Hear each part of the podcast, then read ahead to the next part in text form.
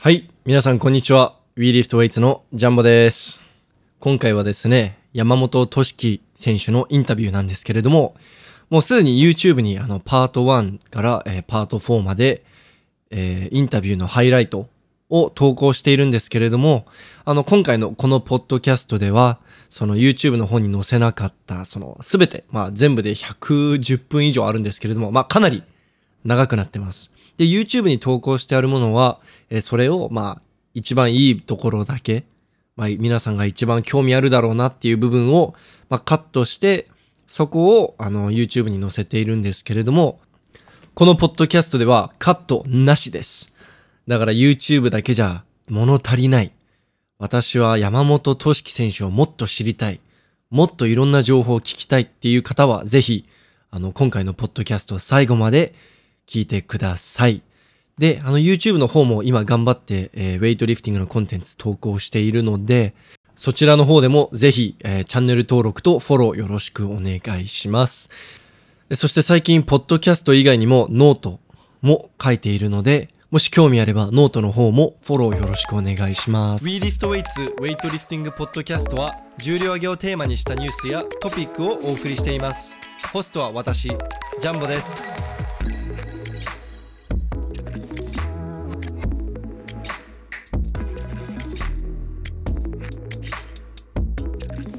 皆さん、こんにちは。WeLiftWeights のジャンボと、石田です。イエーイで今日はなんとですね特別にあの皆さん大好きの山本俊樹選手に出ていただきましたありがとうございまありがすとうございます。よろしくお願いします。よろしくお願いしますえちょっとまた緊張してるじゃないですかしてないよ、してないよ。大丈夫ですか？いや、ここはなんか、俺的に黙ってないといけないかなと思って。あー僕でしょ？だって。いつも聞いてるから。あありがいつとうございますも聞いてるから、ここ二人えでこう、本当やりとりにいつも聞いてくれてるんですか？聞いてるよ。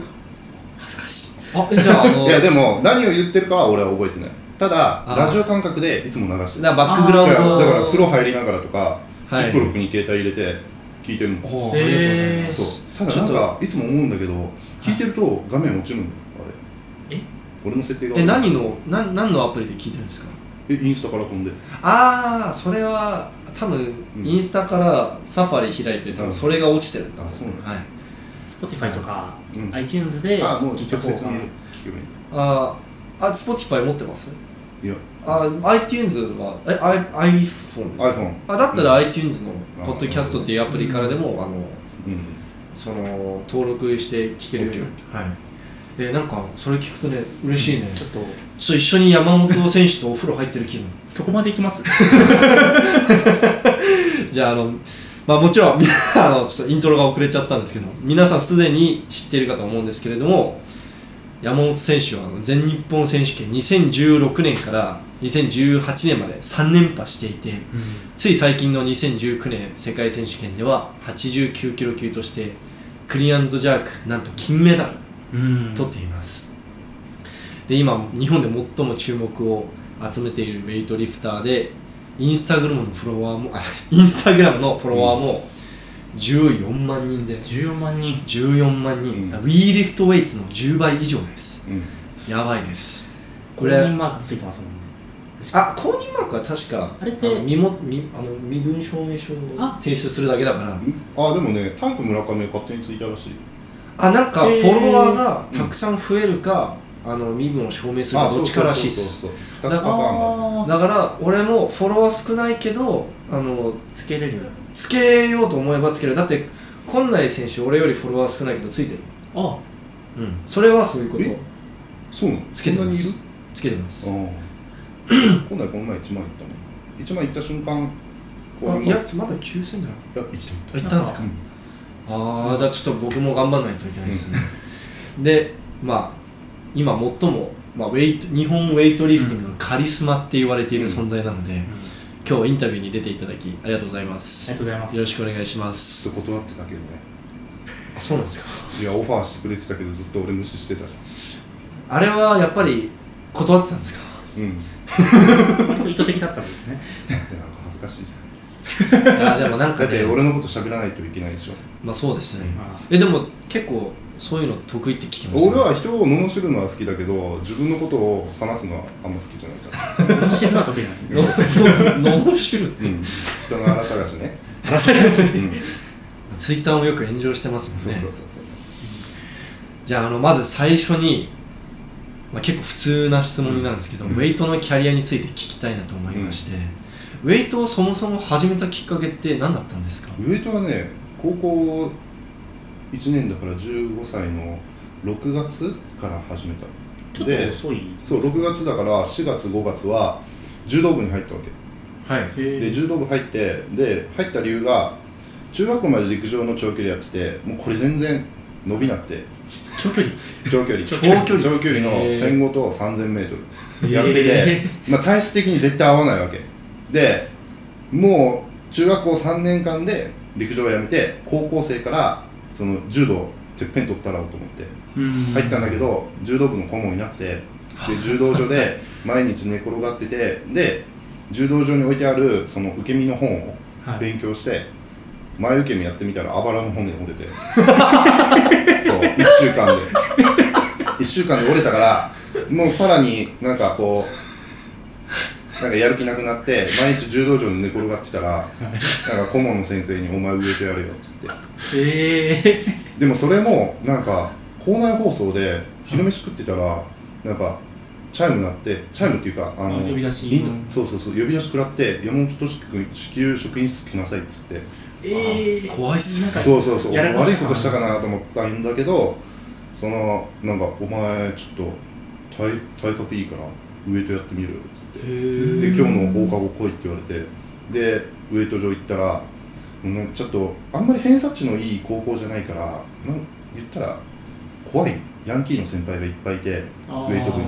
はい。でその先輩たちに「おおお前いい体してんな」って言われて。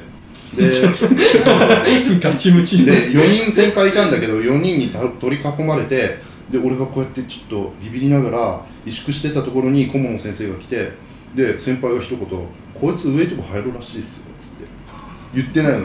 でもその瞬間からもうウエイト部に受けてあなんかあれだね持田さんと似てるね。あ確かに。かあそうそうそう。無理やりそう。連れてかれたからでもね大概ね俺の聞いた話の中では今までねウエイトなんで始めたのって聞いたらあはい。大概そんなのが多い。ええあやっぱりマイナー競技だからうん。どうしても顧問の先生も無理やり引っ張ってこないとうーん。無理だから。えそのちなみにもともとその体格良かったっていうのは中学とかで何かやってたからってこあいやとですか？中学校時代はだから陸上をやっ長距離やってたんだけど、はい。ほぼその怪我で走れなかったからだあからーグラウンドの隅で腹筋背筋あと懸垂はい。この3種目ひたすら毎日やってた。なんかうん長距離っぽくないですね。長距離っぽくない。だから体つきもやっぱり大きいから走ったらもう重たくてそれでそうすぐ怪我。ちなみにあの長距離の成績どれどうでした？1500が4分30ぐらいだったと思あーで3000がめっちゃ落ちてはい。10分ぐらいだったと。10分切るか切らないか。いやめっちゃ遅いとい思うよ中学生だと、戦後はそこまでなんかうん、ひどって感じじゃなかっためっちゃひどくはないけどめっちゃ速くもないと思ううん。4分切るぐらいそうそうそう。いますよね。4分切るのはまあチャンピオクラス。ン、うん、クラスだけど。ああみんなまあ4分1桁台ぐらい。ちなみに怪我っていうのはどういう怪我だったんですか？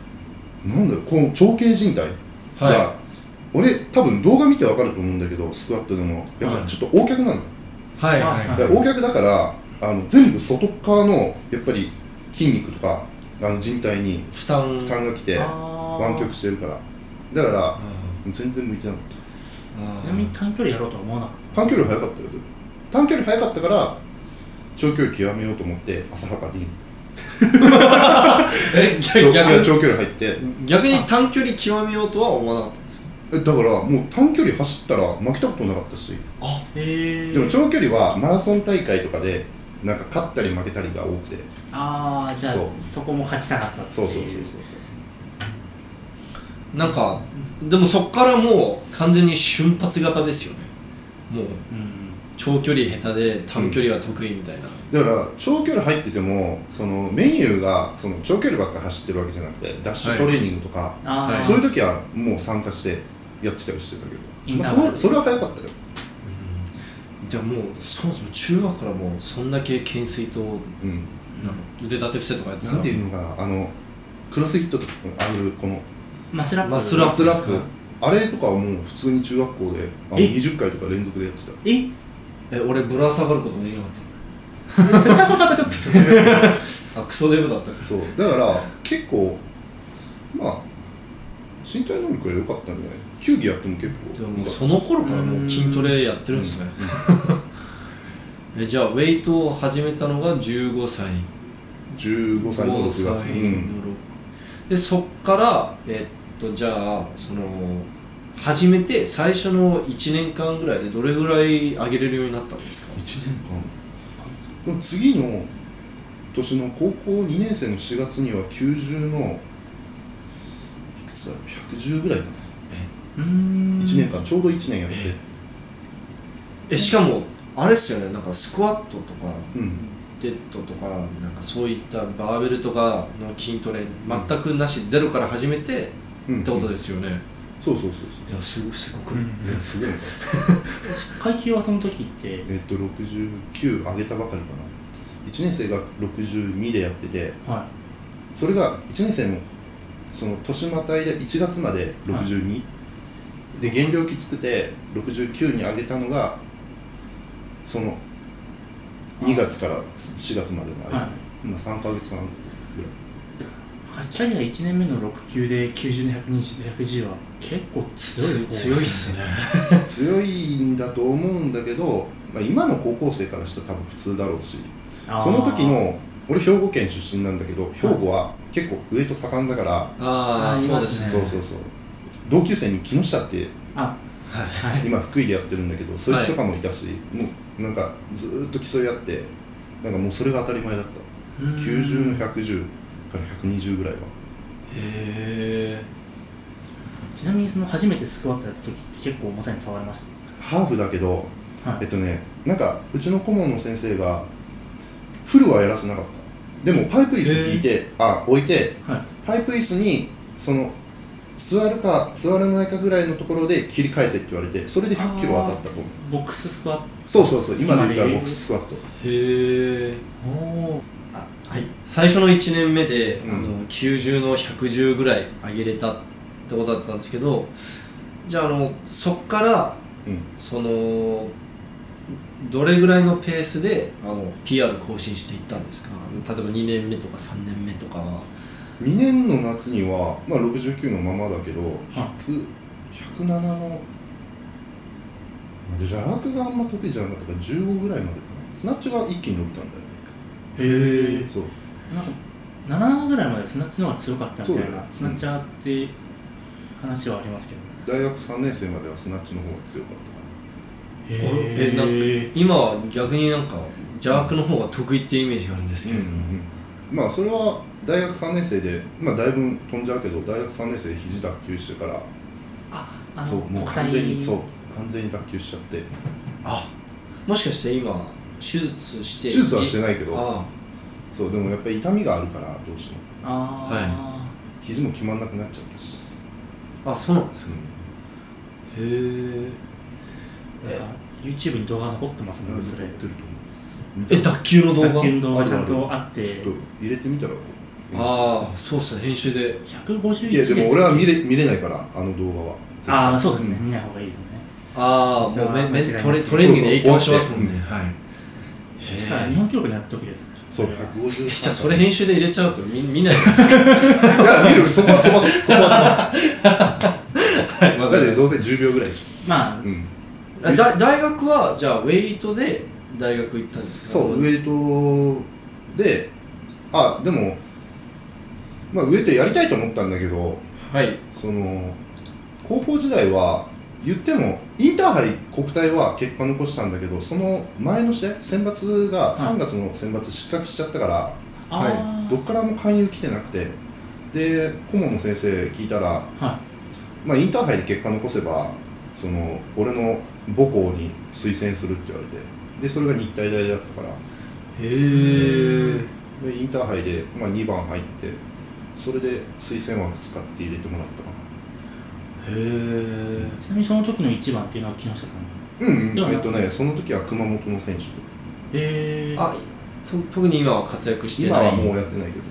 へえそうなんですね、今のあの成果見るとうん。インハイで勝ったぞって一生自慢できるんじゃないですかねだから結構でも俺負けてるから試合で高校の時も大学の時も。あそうなんですか？一番大切な試合で負けちゃったりしてるから、だからそういった選手は多分言ってるとは思うけど。ああでも日本のどっかで俺山本選手より強いんだぜって言ってる人が。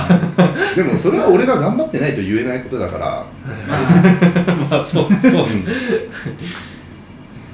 へえじゃあそのまあどんどんどんどんまあ強くなっていったじゃないですか、うんうんで結構その世界選手権とか国際試合うん。に出るようになったのはいつ頃からなんですか、国際試合はジュニアの頃はまあ大学2年生だと世界ジュニアうん。出たし、大学4年生脱臼した次の年もはい。なんとか復帰して世界選手権までは出た、はでもそれ失格しちゃって初めての世界選手権は記録ゼロ。あユニバーシアードとかは出てたんあユニバーも出たその年。へあえ2013年頃2013年うんそれも YouTuber 上がってたそうそう上がってる。お前詳しいな。全部上がってる。確か。さすが。うん両方見た覚えがあるんで。僕がその山本さんの動画すごい見始めるようになったのってやっぱり85キロ級時代の時にうん。300キロやってから山本さんの動画がボーンって上がってきたんですよ、うん YouTube とかインスタに。15そっからすんごい見るようになっていつだっけパワーの試合のやつです2015年の。の1月とかですいや2015パワーの12月だね。パワーの動画じゃなくてもう普通に練習。あ練習ではやってないと。あの試合でやったやつ試合でやったやつ。あでも練習は290までやってる、あー。うん、その多分2015年。のああそうっすね2015年ぐらいの動画をそう。から今まで動画全部一気にバーンって上がってきて、やばいなんだうんこの人みたいな。感じで、スクワットスクワットから入ってくる人結構多いよね。俺のフォロワーって。そうっすね、そう、イメージありますね確かに、うん、まあでもなんかそれをなんか狙ってやってるっていう部分もあるから俺も。だからスクワットやったらその SNS のフォロワーが増えるって結構そうですね思ってるから。まあはいはいはい。村上選手もそうですよそうだからあのウエイト界で多分俺が多くてその次栄翔のなんだけど狙ってやってるからそこら辺は、あやっぱりスクワットってどの競技でもそうそうそう。ベースとしてやらせるじゃないですか。うん。そういった意味では確かにスクワット重要が、うんあうん。じゃあちなみにですけど、まあ、その世界選手権はもう出てたと思うんですけど、オリンピックを視野に入れて、うん。あのトレーニングするようになったのはいつ頃からですか？オリンピックねでも結構肘も脱臼も大きな怪我してあったんだけど選手としては結構順調に来ててうん。はい。なんかねこう試合出れば結果出してったから、まあ、オリンピック2016年のリオオリンピックが一番、まあ、タイミング的に近場で言ったら狙うタイタイミングだったんだけど、それもどうせ出れるんだろうなと思って、はい。うん。まあ、やってたんだけどやっぱりその出れるんだろうな程度では出れる試合じゃないから。そうそうですだからはい。本当になんかそのガチでやらないと目指せないそのうん。3枠しかないし、オリンピックって、まあ、多ければ東京は4枠まで増えるんだけど、リオの時はリオの時はもう1枠枠取るので精一杯で。でその枠取りの試合も世界選手権で確かねこ国別で24番以内に入ってないといけないんだよ国対抗戦で。はい。で俺その世界選手権も出れてなかったから、あじゃあオリンピックもそんなに。っていうのもあの社会人になって1年目で緊張のあまりは結果残せず2年目も失格しちゃって全日本で。だから国際試合につなげる試合がなかった。なかったっていうか、まあ、選ばなくて。なんか国内選考4位みたいな話を聞いたことがあるんですけどあと4キロ上げてれば。あだからにあの2016年の、えっとはあ全日本。全日本はもう出場資格がないんだけれどもはなんか自分の存在をアピールしたい。だからある程度オリンピックのその基準記録を、はい達するぐらいの記録はやりたいと思って、あでもそもそやったから。も出れはしなかった。そう基準は満たしてなかっあーあそうだったんた、ですね、うん、なんかその年にパワーの試合とか出てたと思うんで。そう。であれもパワー出たのもただスクワットが強いから出たわけじゃなくてはい。そのオリンピックにもう出れないってもうその2015年はい。の全日本で決まっちゃったから。ああだからそのそ年んな早い段階でもうそう。だからもう2年前ににもう首切られちゃって、はい。で全日本のナショナルメンバーも外されて。だからずーっと大学で一人で練習してて。だからあの時になんか動画とかもう大学の動画ばっかり、そうそうそうそう。だからもうナショナルチームとしての活動は一切してなかったかなあの時は。でそこの時にもう一回こうやっぱり体作りから見直そうと思っては着目したのがそのスクワット。まあもともと強かったんだけど、そこの部分もっと伸ばそうと思って。で2015ですよね。そう。ん。そこの1年間ね確かにあの頃の山本さんの筋トレ動画大量に出てきますあめっちゃあると思う確かに大量にねちょっと全部大学でやってるやつですよね。全然そう。だから、まあ、そこでフォロワーも一気に増えたし、はい。まあなんかパワーの方からも一回なんていうのかな試合に出てほしいっていう要望もあったしただうんその会社的にもウェイトリフティング選手が他の競技団体の試合に出るっていうのはやっぱり NG なわけああそうなんですそう。ね NG なんですね。NG 本当は NG なんだけどそこは当時のあの監督と一緒になんかうまくこう練習の一環でっていうので出てであー。300キロやったんだけじゃあジャパンクラシックに出たのもそれも練習どジャパンクラシックもそう。それで優勝ですもんね。1あの時はでもたまたまだと思う。しかもあれ日本記録だっけ？えっ、とスクワットの日本記録。スクワットだけかな。確か。そうそう第一シーいや体重はどれくらいでしたっけ？グあの時がね86キロとか。86ああうんろ93で出てますそうそうそうそう割とじゃあ余裕持って。うんだから85の選手でやってたから93キロ級あが上の階級にあってパワーだと、でそのはパワーは83だから。あはい。だから減量はその他競技のジャンルでするのはダメって言って。うん。もともとそのウェイトリフティングの練習で普段なんか普段通りの体重で試合に出たって感じですよね。そうそうそうそうそうそう。でジャパンクラシックの時はね確かもうナショナルチームに招集されてたんだよ。年はい。明けてたから、あだからちょうどえっとね全日本合宿の最中、はい。で普通に合宿のメニューこなしながら、は土曜日までやってで確か日曜日に試合行ったと。あの千葉の。多分そうだったと思う、確か千葉パワーやってるんでやってたんで、千葉。で千葉もね前日全然なんか疲れて寝れなくてはい。2時間ぐらいしか睡眠とってなくて朝のえね確か5時ぐらいにはい。起きて始発で行ったの覚えてる。ええ辛いっすね。その状況であのパフォーマンスってなんか凄まじい。ですそれは本当にいつでもどこでも300キロじゃないですか。まあそうだよ。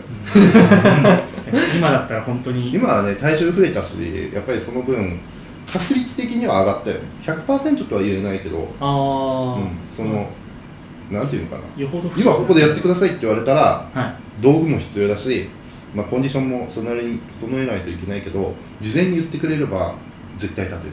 ああでもやっぱり調整は必要なんですね。まあその2日前ぐらいからね。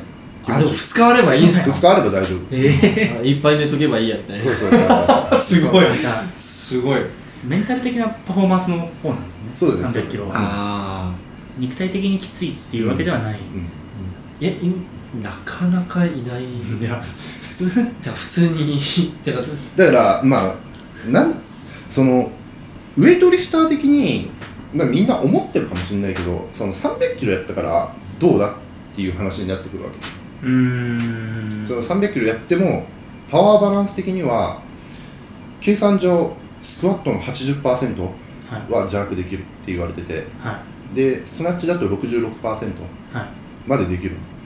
さあ200それってかなり240ぐらい。効率いい方ですよね。効率。そのそうめちゃくちゃ効率のいまあはい。い人のその統計を取ったらそういうふうになってて、宮本なんかそこを全部クリアしてるんじゃないかな。ちょっと超えてるぐらいですそう本来宮本とかやっぱりそこら辺の選手は多分ねバランス的にすごいいい選手だ、うん。でも俺は300キロやったら計算上邪悪が240キロできる。うん。いやできますよ。うん。でもできないじゃん。できないじゃん。まあまだから、まだできないと思われてる中で、じゃあそんなやっても必要ないって思われるんだけどでも俺の中では一つそこはモチベーション。ああ300キロいつでもできるんだぞっていう自分の中での自己満はい。のためにやってるものだから。だから別にそこに対して何言われようと関係なそう。い他の選手がこの300キロやったから。はい。まあ、その確かにあの効率で言うと、うんあのめちゃくちゃまあ、理想的なのは確かにまあ今内選手とか宮本選手とかそうそうそう。だと思うんですけどやっぱり山本さんの試技見てるとこう安定感が全然違うっていうか、うん。やっぱり 宮本選手とか見てるとあんだけ辛いクリーンから立ち上がった後、うん。えマジでささせるの？どどうなるの？みたいな若干。それはでも俺からするとあれは憧れだけどね。あそうですか、うん。ああんだけ辛かったのに。あそうそうそう。あそこからのたちのああやってしっかり決めてくるっていうのはやっぱり俺に足りないものだし。でも俺からすると、まあ、向こうからするとそこがばっかりに頼ってる部分もあるかもしれないしうん。だから掛け合わせたらすごいいいんだとは思うんだけど、まあ、それはは宮本と近内とかのやっぱりリフティングの、ね、やり方があるから。うん。だから人それぞれなんかナショナルメンバーって言ってもここが得意でここが不得意とか、あありますね、うん。まあ、バランスのいい選手もいるし。だから今の、ね、高校生とか大学生ってなんかいろんなバリエーションのある中から自分で選択できると思うかうん。ら、ね、お手本はね。確かにナショナルチームだけであんなに豊富だったら。そうそうそうそうそう、世界見たらもっとたくさんうん、の選手います、しかも今ナショナルチームだと軽量級から重量級までもうバランスよくみんな強いから。だから重量級の選手がはい。軽量級の選手に憧れるっていう時代じゃなくて重量級の選手は重量級の選手に対して憧れを持てるようになってる時代だかうん。らすごくいいと思うけど確かに。全然話がそれてる。あいやまあ、まあ、順順序は少し変わったんで全然大丈夫です。練習次第。いやでも僕結構あの、まあ、もちろんうん。バランスのいい効率のいい選手とか見てるとすごいうん。すごいなとは思うんですけど、結構今のトップレベルのその世界選手権で金、銀取ってるような選手たちってよーく見るとみんなあのスナッチアンスナッチとクリアンドジャーがもちろんクソ強いんですけど、ベースがすごいんですよ。なんか単純にあのスクワットめちゃくちゃ弱いんだけどこんだけ種目できるんだぜじゃなくて例えば、ルーシャオジュンもそうですけどあの人77キロ級で300 305だっけ、うん。300やってるし、うん。ティエンターンも320やってる20し、ぐらいやってるモラッディもうん。94キロ級で320やってるし、あのーえっと、こう女子女子だったら高進チュンとかうん。59キロ級で200キロやうん。スクワット立ってるし、うん。そのなんかもその本当にそのさっき言った66%とか80%とか見たら、は多分崩れ更新中とかも下手っていう扱いになってしまうんで、うん。そのベースはやっぱりこうなんだろうその山本さんみたいに300キロとか全然余裕があった方がなんかななんだろうなそっちの人の方があのー伸び率というか将来的に。うん、うん、そうそね。その将来的にはなんかそういう選手の方が優勝するんじゃないかなとは思います。なんか本当にギリギリのところで種目やってる選手って、試合によってはめっちゃこのまあそうだね、うんうん。パフォーマンス悪い時はめっちゃ悪いみたいな印象があるんで、まあ俺の中ではそこは気づいてる部分でもあると思う。なんかそのうん。海外選手に俺に足りないものはテクニックなんだけどでもテクニックで追いつこうと思うんじゃなくてテクニックって数値になかなか表せないものだから。そうですね。だからでも補強種目って単純に追っていけるじゃん。あの選手これやってるから自分もやればいいっていう。だからそこは自分の中では重きを置いてるから。うん。だからティエンタオが320やってるのも知ってるしはい。はい。じゃあ自分も320やればもしかしたらそれに届く選手になるかもしれない、うん。でもテクニックだけじゃ絶対追いつかないと思ってるから。うんだからまずはそこは世界と詰めていきたい。テクニックは後でやればいいことだから。っていうのは自分の中である。一個の指標としてそこをそうそうそうそう。そこを詰めれないとそもそもじゃあティエンタオが3 230キロ？はい。弱。クリーンジャークやります。でもそれ床に置いてあって絶対動かせないじゃん俺ら。そんなスクワットスクワット230、50しかできない選手がどんだけ効率よくても絶対クリーンジャークはできない、無理ですね。でも動かすことさえできれば挑戦する権利は得れると思うからうんそこはうん。ずーっと大切にしてる。ああ、うんすごくいい話を聞きました。いえ。間違いないですねそこははい。あじゃあそれではちょっとじゃあ次のトピックに移りたいと思います、はい。じゃあトピックちょっと変わるんですけれどもあの去年の2019年世界選手権の話をしたくて、うん。クリーンジャークで金メダル取ったじゃないですか、うん。これがですね世界選手権レベルの試合で、うんなまあ、何かしらの金を取るのってきあの77年の56キロ級の細谷二郎さん以来42年ぶりらしいんですよ。細谷二郎さん？はい。細谷二郎。はい？細谷二郎。あれ？細谷二郎さんなんだけどいや全然間違ってていや読み方わかんないと思うんだけど。公式ページに細谷二郎さんって書いてあったんです本当に、えー細谷二郎なんだけどこれ、俺大学の時のはいずーっと見てもらってた恩師あそうなんですか。えー。大学1年からあー4年までずっと見てもらった日体大の監督。そう。監督なんだけど男子監督と女子監督が2人いてはい。あ女子の方の監督が細谷二郎さん。あー。ー。えー女子の監督なんだけど全体練習は女子を見てる。あうーん。でも横を見ながら「いやー山ちゃん今日もいいね」って言ってアドバイスくれる。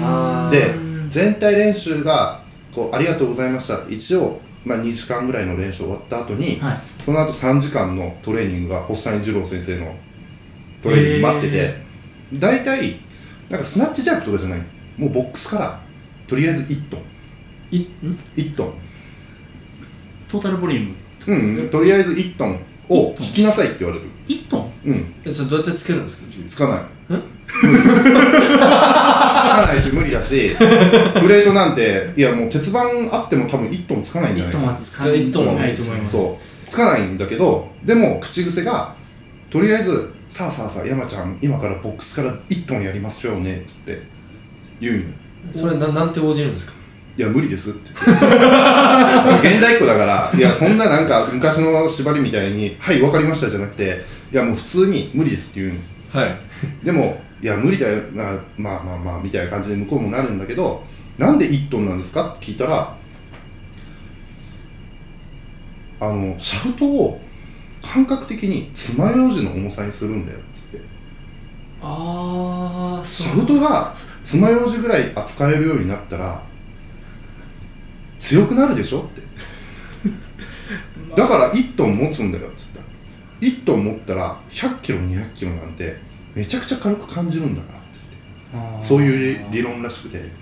まあその1トンは無理なんだけどまあ350とか鉄板使って400ぐらい450ぐらいまでつえ？やつけたんですか？うんしてた。それでな何年ですか？いやもうそれは1本とかまあできたら軽い重量は10本とかやあってたんだけど。もう本当に持ってみるだけみたいな。そうそうそうそうそう。もうボックスもめっちゃ高く、うん。でそれやった後の確かにシャフトは爪楊枝とは言わないけどうん。今まで持ったことないぐらいの感覚の軽さを感じる。それを狙わせてややってたんだと思うんだけど。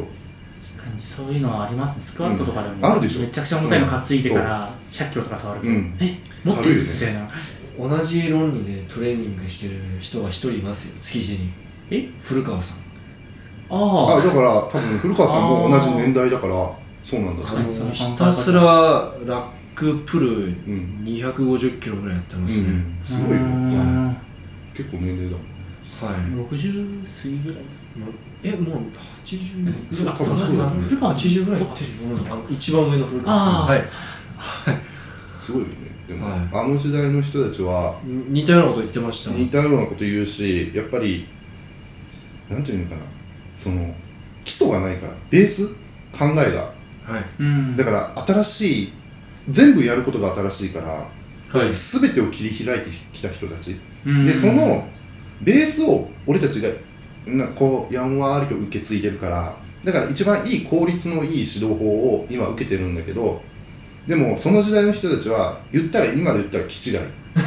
気違いじみたトレーニングをやってるわけ、はで細谷先生は聞いたら夜パッと目が覚めてあハイプルしないとと思って夜中に当時の、えっと、日体大トレセンって24時間営業だったから夜中に行って準備始めて、まあ明けの4時ぐらいからハイプロ始めてで「おい二郎もう夜だからご飯食べに行くぞ」って言って気づいたらもう夕方になってたらしくて。え？そう。えはいずっとハイプレーやってずーっとハイプレやってたらしい。だからそういう人だからだからもう考えがおかしいんだよ。おー。うん。でもやっぱり56キロ級でストラップ、はい。手がちっちゃかったからはい。手が小さすぎてバーベル握ったらこんな感じ。あフックがかかんない。あはでもストラップ使ったら125で2本スナッチとか。いえ？クリーンも160で3本クリーンとか。当えー。時56キロ級。えだ最か。ら世界チャンン世界チャンピオンだし世界記録保持者。はい。でそういう人に3年間教えてもらってえだからその人の次にそれ同じ日体大の山本さんが、うん。その金を取るっていうのは結構なんか運命感じますね。まあ別に狙って取ったわけじゃないしなんか取れちゃったもんだから後々聞いて、あ星谷先生以来なんだと思ったぐらいで、うーうん。んまあその時聞いた時はでも鳥肌立ったけどね。あそう。ですねやっぱりいやだって結構そうそう。そんな偶然あるみたいな感じですよね。へえじゃあその別にメダルをこう狙いに行ったっていうよりはあの自分ができる限りの重量を上げただけっていう感じですか？まあそのでも事前に下調べしてそのはい過去1年間の89キロ級にエントリーしてる選手のベスト記録国際試合、はい。はい。全部調べたら207キロがベストだったわけ、はい。ああうん。だから208キロ1キロ上乗せしとけばはその選手たちが成長してたとしてもメダルには絡んでくるだろうと思ってい。は208を選択した。あちゃんと調査して？いやそれは俺めっちゃするよ。えそうなんですか、あのへー。エントリーリスト出た瞬間のあの IWF のホームページ行ったら、はい。選手の名前や選んだらはい。あ過去の国際試合あ全部出るから、それを全部スクショして全部頭の中に入れとくえだからえわからない情報は一番怖くて海外の試合行くと同じ階級なんだけどアップ上に入るとあの選手も強そうだなこの選手も強そうだなって名前もわかんない選手がいっぱいいるんだけどでも強い。でも弱いかもしれない。うん。でも全部あの事前に情報として頭の中に入れておくとあいつは自分よりもそんなに強そうだけど。あう弱い。なんかアップの様子が強そうなあのあのだけで選手は大体自分と同じ選手だからあそこら辺と戦うだろうなっていう情報を全部入れておく。逆にそれが入ってないと不安なんです不安不安。めっちゃ不安だよ。そうなんかみんな強そうに見えるから。あ逆にその情報を常に知っている状態でトレーニングすると、うん。なんか悪影響とかないんですか？えないないよ全然。ああ、うん。だってあの合わせればいいじゃんああそう、あいやこの選手伸びてきたな。じゃあ自分も記録ここやっていかないといけないし、うんうんなんか逆に例えばですけど、いやこの選手俺より全然強いじゃん。やばい、うん。どうしようとか焦ったりとかは特にないんですか？まあそれはないけどね。あの俺の場合はなんか種目で上がってこなくてもある程度補強を積んでれば試合の時に上がってくるから、はいそういうタイプのリフターだしでも海外って結構その練習前にあちょ調整段階で結構種目をバンバン上げてきてでうん。ピーク持ってって試合に入ってくるっていう選手が多いからだから試合で必ずその記録をやってくるかって言ったらそうじゃない。ちょっと落としてくる。うん。まあ現状とかも含めて。そうそうそうそうだからそこのピーキングの持っていき方は結構俺は自分ではうまいと思ってる。ここに合わせたらうん。ここで結果を出すって決めたらそれは必ず出せる。うん。世界選手権であの去年の世界選手権で確かご、えーっトータルは5番。と5ですよね、あのなんでああの B セッションでエントリーしたんですか、それはねもうあの自分の権限はない。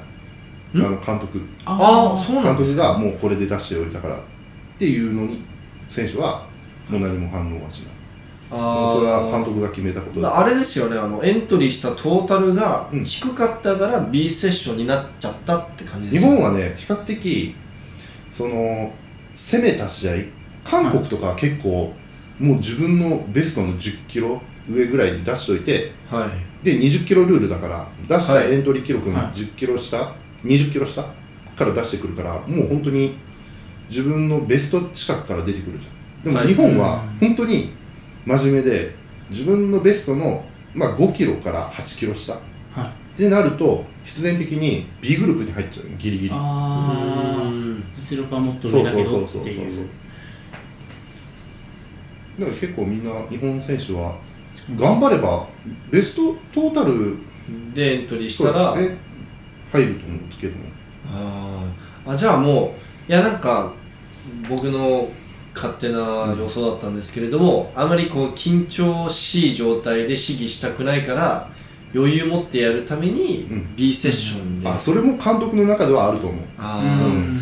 やっぱりあの試合国際試合においては今オリンピック選選考かかってるから、い。どちらかというと順位を狙うよりもポイントを稼ぐ、うん。ポイントを稼ぐには記録をやらないといけない。だから自分の自己ベストを更新するにはそういうちょっと。失格のリスクを。そあー。そうですね。20キロ下もしかして上げられなかったらどううするそうそうのってなるからそうそうだから1ですよね。本取ってのリズム。だからウエイトはそれは自己新から出て1本取っちゃえば2本目3本目も新記録触れるんだけどそうはいかない、うん。まあそうですね。そこは。いや特にオリンピックかかっていると、もううん。ポイントが少しでも欲しいから、うん。そうそうそう。保身的になりますよね、うんそういうことだったんですね。じゃああの僕が一番気になってることなんですけど、うん。2018年世界選手権でもそうだったんですけど、うんうん。2019年世界選手権でもあのうん。スニーカーでスナッチしたじゃないですか、まあ2019年ではリーボックで、うん。2018年ではメトコンナイキのメトコンだったから、うんこれは一体どういうことなんですか？おそらく世界選手権レベルのし規模の試合でうん。スニーカーで出場した選手っておそらく山本さんが世界初だと思うんですけど。逆に逆に聞くけどなんでじゃあリングシューズじゃないといけないの？まあ。あ安定感。安定感。いやなんかそっちの方がしゃがみやすい。とかじゃないですかね分かんない。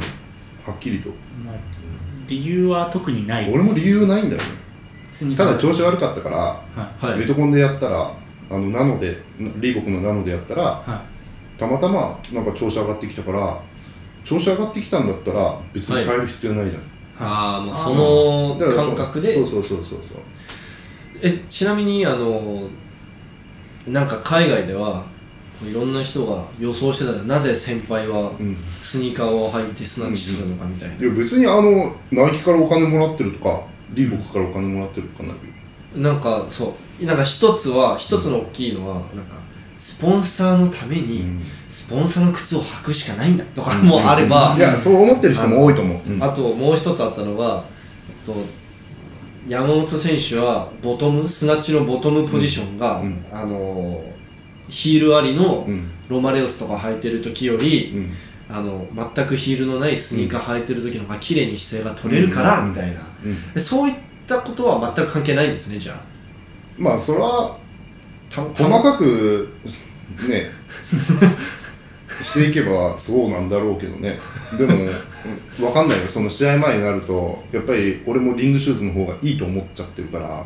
うん。だからそれでずーっとやってるんだけど調子上がらずにでちょっと気分転換になんか練習場入ってきて今日は軽い軽いのでやろうって時に、運動靴でやるんよ。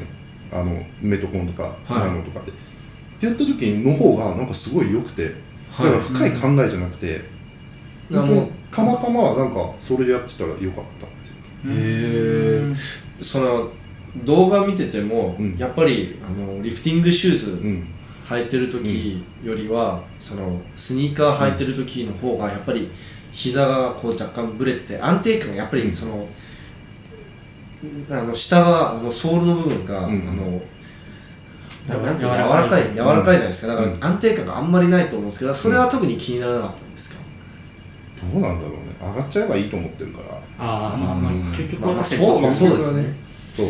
だからなんか試合前は本当になんかねもう何や手遅れだから1か月前ぐらいから。もうはい。調子悪かったら。はい。だからもう一番いい状態で出ればいいと思ってるし上がれば肘あの膝ぶれてても別に失格じゃないしまあはい。膝さえあ肘肘さえ取られなければは OK だと思うからうん。だからどうにかこうにか行き着いた先があれ。いあだからもう深い意味ない。だから今は練習してるけどリングシューズだもん。ーあ確かにそうですね。そうだよ。最近はそうですよね、今はそっちの方が調子が良くなるから。いや調子いいっていうか重たいの触ってないから調子いいかどうかわかんないけどまた試合前になったらまたシューズ変わるかもしれないし。いやじゃあもうもしかしたら今後もメトあの、まあ、スニーカースナッチを貫くっていう感じですかね、うん。でちなみにあの今のところ一番スナッチしやすいスニーカーはどれですか？いや今はでもわかんないけどね。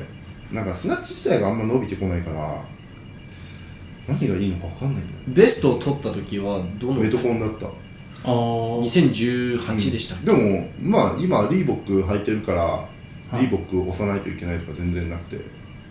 それも特にスポンサー関係ないです関係ないよスポンサー。もうリーボックの靴がいいから今履いてるだけで。リンリングシューズはでもリングシューズはまあリーボックいいんじゃないかなと俺は思う。あのレガシー。うんなんか重たいし、うん。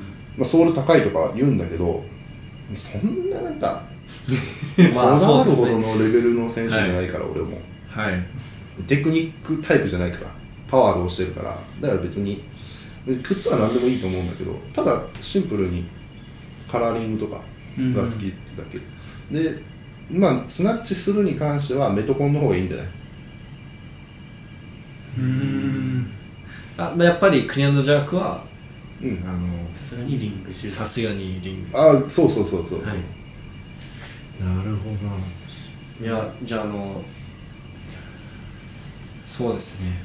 96の日本記録もぜひベトコンあまあスニーカーでスナッチ記録伸ばしてください。なんかどうしよう。なんか面白いので出る。エアマックスとかで出る。もうエああれで出てほしい。あのビブラムのファイブフィンガーのあの何それ。指全部見えるあでやつももうそれやってる人いるよ。あマジですか？昔の大城さんってああのお 48? の大城さんって人があやってるよ、な。んか旅スナッチがいいなうんそうそうそうそう。だからもうちょっと面白いのねっていかない下駄とかですねギター、うん、え足足が出ちゃダメなんじゃなかった多分素足はダメだとなんかそうそうそう。素足出ちゃうとダメなんだよ。ルール履いて靴じゃないとダメなんだよ。旅はまだ OK だと思逆にブーツとかわかんないですけど。うまあまあまああのー 革革ブーツ。高すぎるとあれだからソールがね。なんだいやエアマックス面白いんじゃないかな。ジョーダンとかも。みんなびっくりしますよね。そうそうそうそう。モッチ持田にジョーダン出ようみたいな話してて。ええなんか そんな話した覚えある。よ それは確かに面白いですね、うん。見てみたいな。競技間違えましたって。まあウエイトリフティング一発だからやっぱりそういう道具って結構重要だと思うんだけど、うん。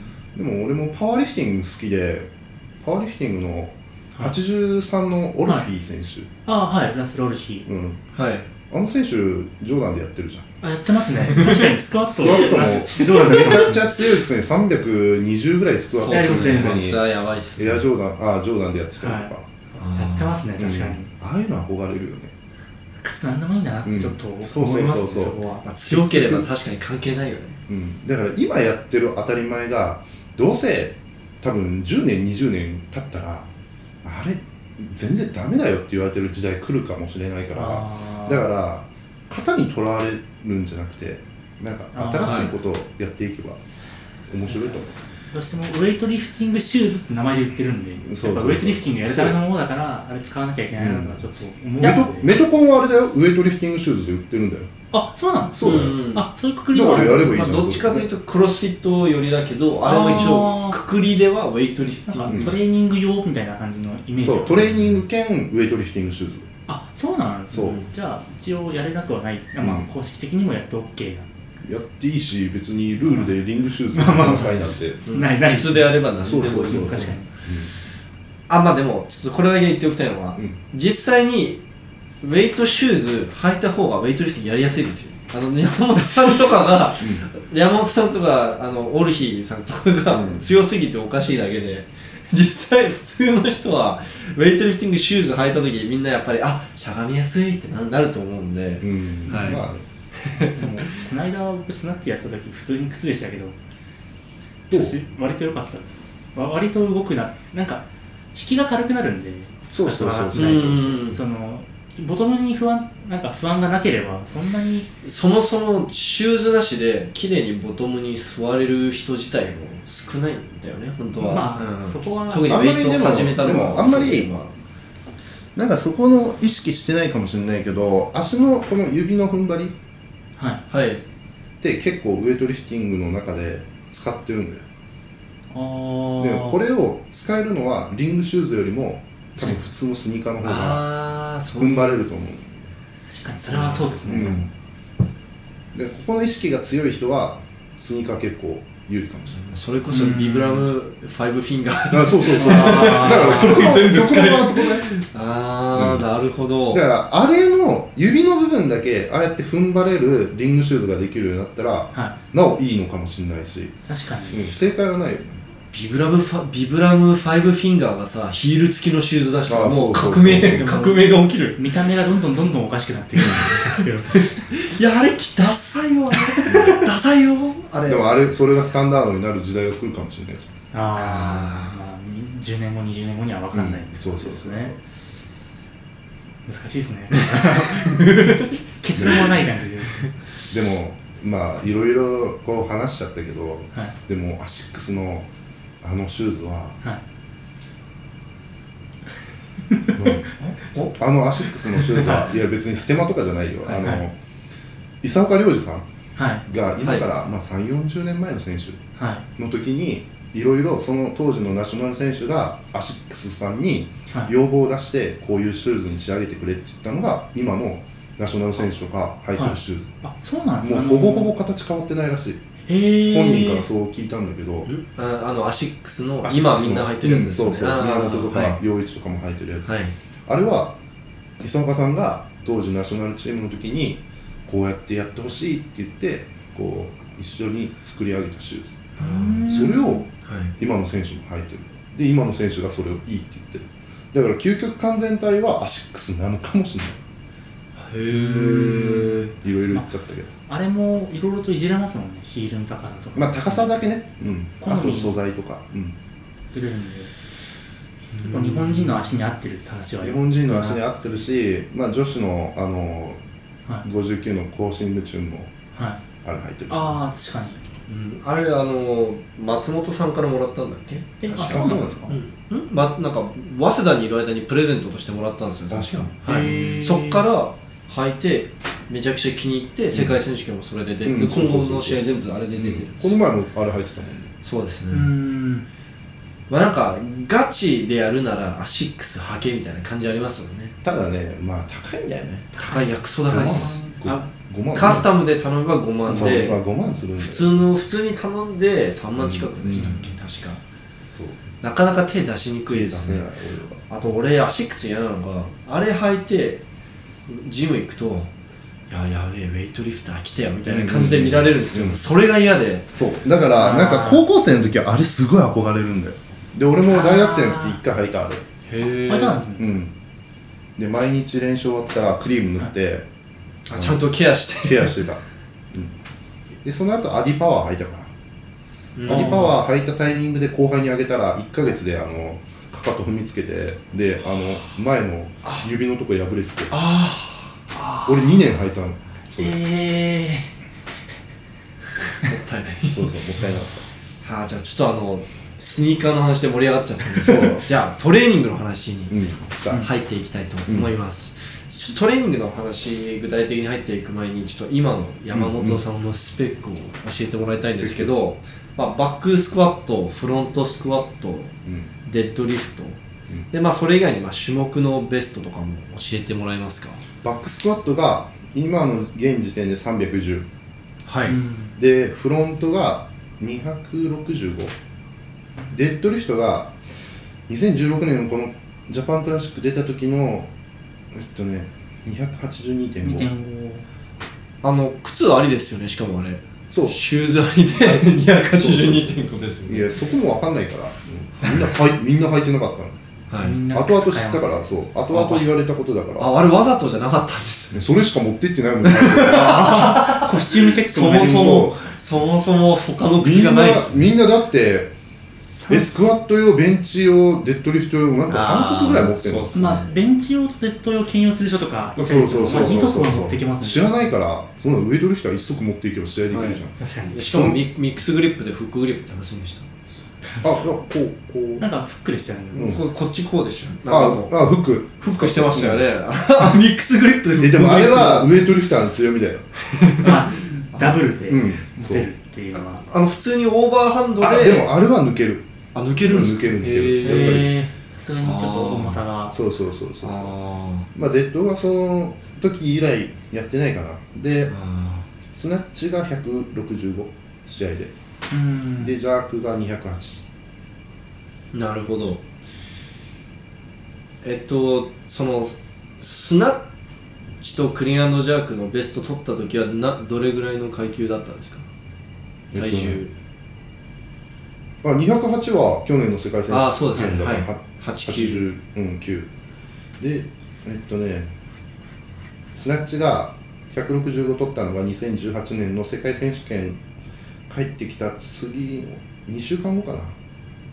ちょっと社会人でした。社会人。だから94キロまあ級で。うん。92キロぐらいやったかな。体重ちょっと戻して。へうえん。なるじゃああのそれ以外でなんか結構あの強い、うん。あのまあ補強とかなんかありますか？えなんだろう。アップライトとか結構やるけどね。プッシュプレスでも何でもベンチでも何でもいいんいやですけど。ベンチはやんない。ベンチは絶対やんない。俺は。プッシュプレスとかプレスとかでもいいんですけど、得意種目？はい、得意種目とか補強とかあれば。いやプレス系は俺は苦手。どちらかというと。ああ、うん。ほぼうん。ほぼやんなかったし今まで。最近はやってるんだけど。そんだけ3頭でかいのに。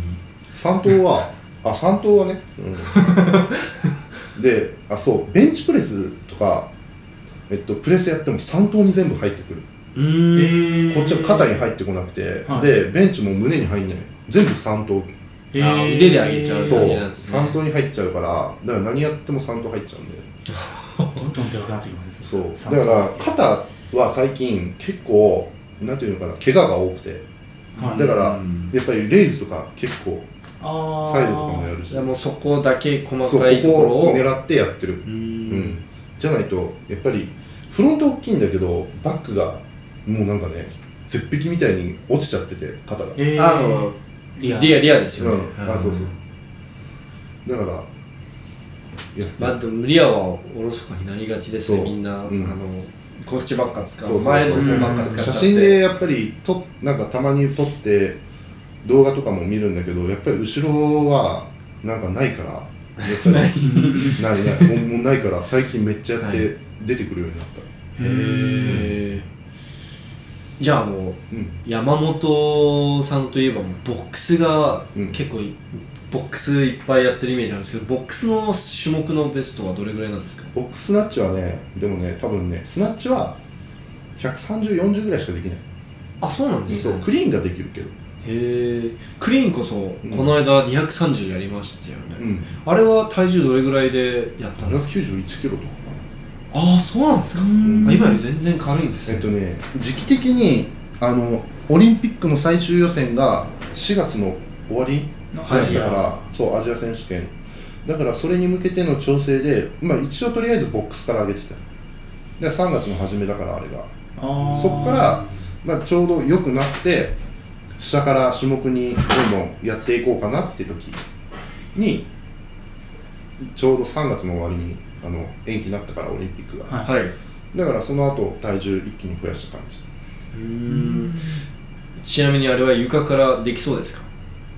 今だったらできるんじゃない？おおおじゃあいずれクロスフィットあのブラックシップスの動画でうん。上がる。まあでもそんな急ぐことじゃないし。まあ確かに。そのうん。それは、結構クリーンに余裕があるっていう印象があるんでまあすけど、足が苦手だからね。まあまあそのあと単純にスクワットがめっちゃ強いんで、そのうん分クリーンが立ちが軽いと思うんですけど、あの正直言ってあの230はもう限界ギリギリだったんですか？それともまだ余裕？あいやあの時結構ねその前段階でセット組んでてはいもう80で3本ぐらいやってて 90, 90でその後90やってで2002本やってあ200ではいできるかなと思ってできなくて2本やってで10も2本やったかな。うん。で202530って結構セット組んじゃってたから疲労感が結構強くて。はい。うん。でも体感重量軽かったからもう1セット35やろうかなと思ってたんだけどやっぱりちょっとストップかけたあの時は。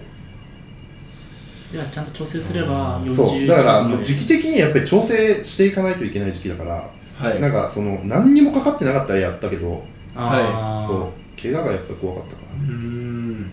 えじゃあえもボックス4 240ぐらいまで。やったらうまくはまれば取れるだから今まあその体重増やして、はい。まあ、100キロ近いから。はい。だからもう少しこう強化して、まあ、スクワットもついてきてでデッドとかやっぱりその背中とかももう少し強化していったら、まあ、240ぐらいは見えてくるんじゃない？うーん。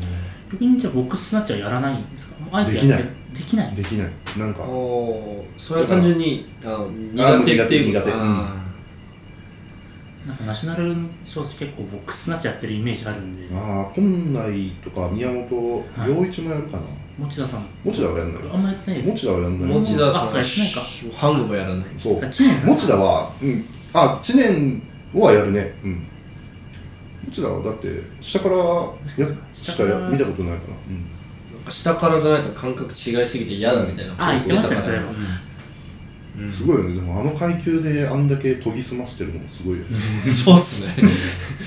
なんか種目のテクニックを向上するためにやるのが種目だからねだからねすごいの彼すごいのがね60キロ90キロのプレートついてるとこはい。しか見たことない。ほぼほぼ。俺はね合宿中とか。えー。うん。だから、まあ、試合前になったらさすがに、まあ、はい30、50、60とかやるんだけどそれ以外のシーズンはもう全然やんない。よテクニック系。テクニックずーっと確かにこの前軽い時はマジで110の160ぐらいしか触んないって言ってた、うんうん、そうあそうそう。だから昔からでもそんな感じなんだね。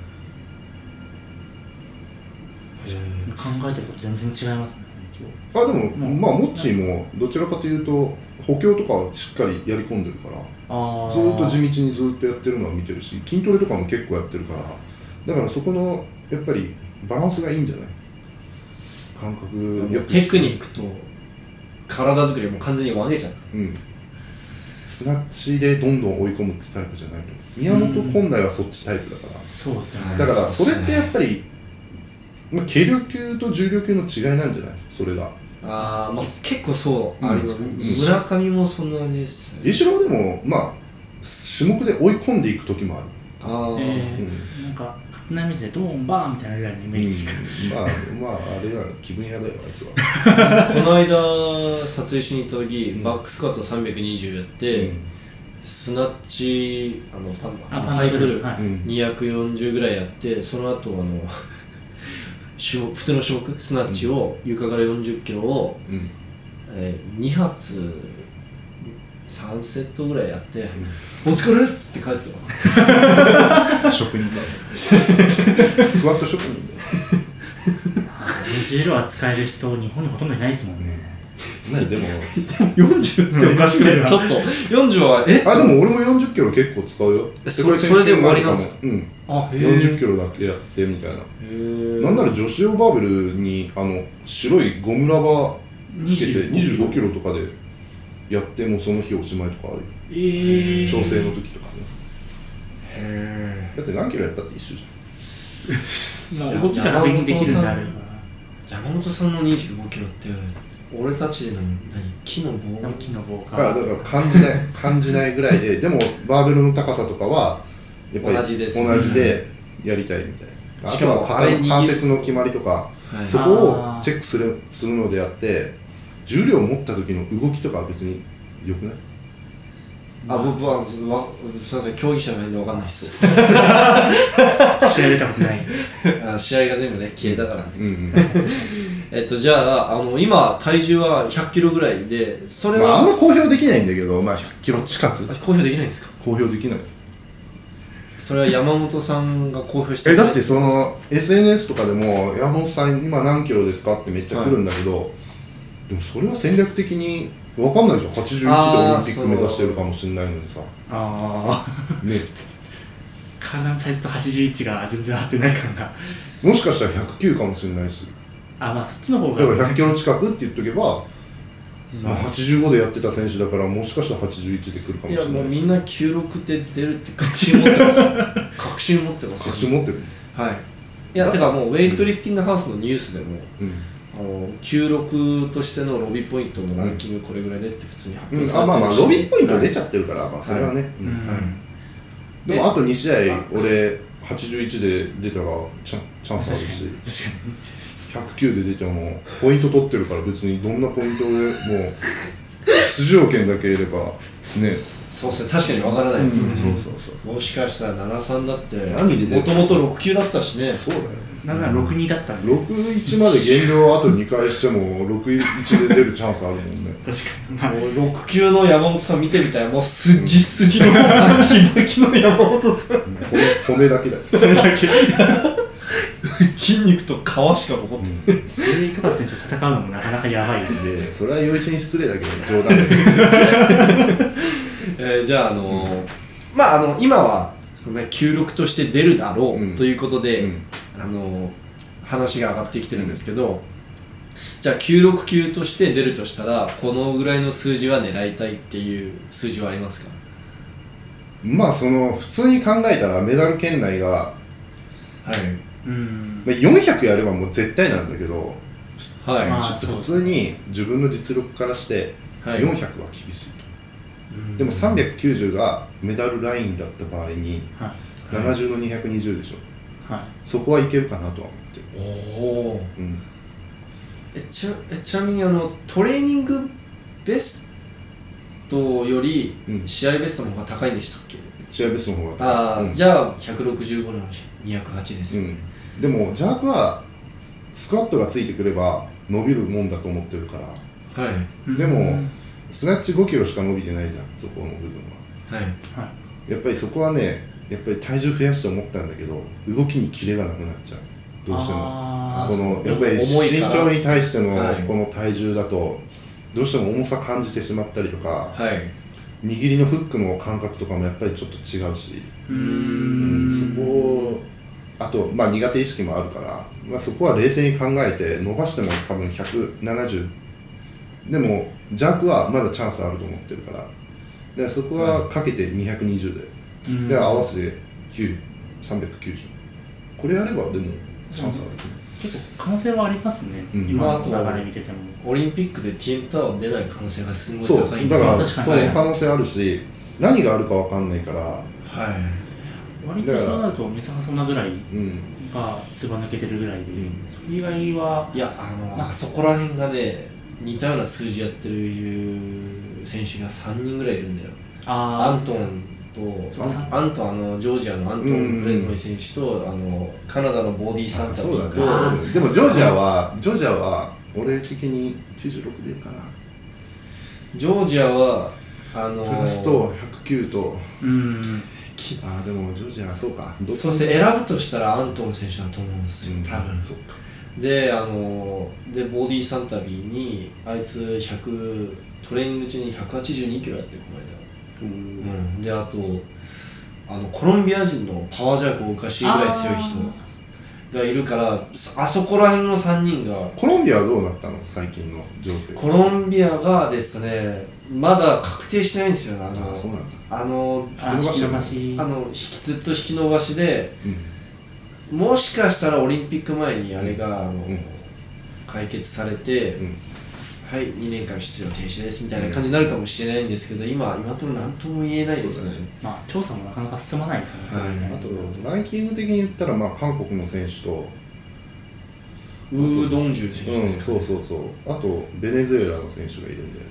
あのベネズエラのケケイドマンのうん。クスカットクソ強いやつですよタンク俺と同じような体型してるやつ。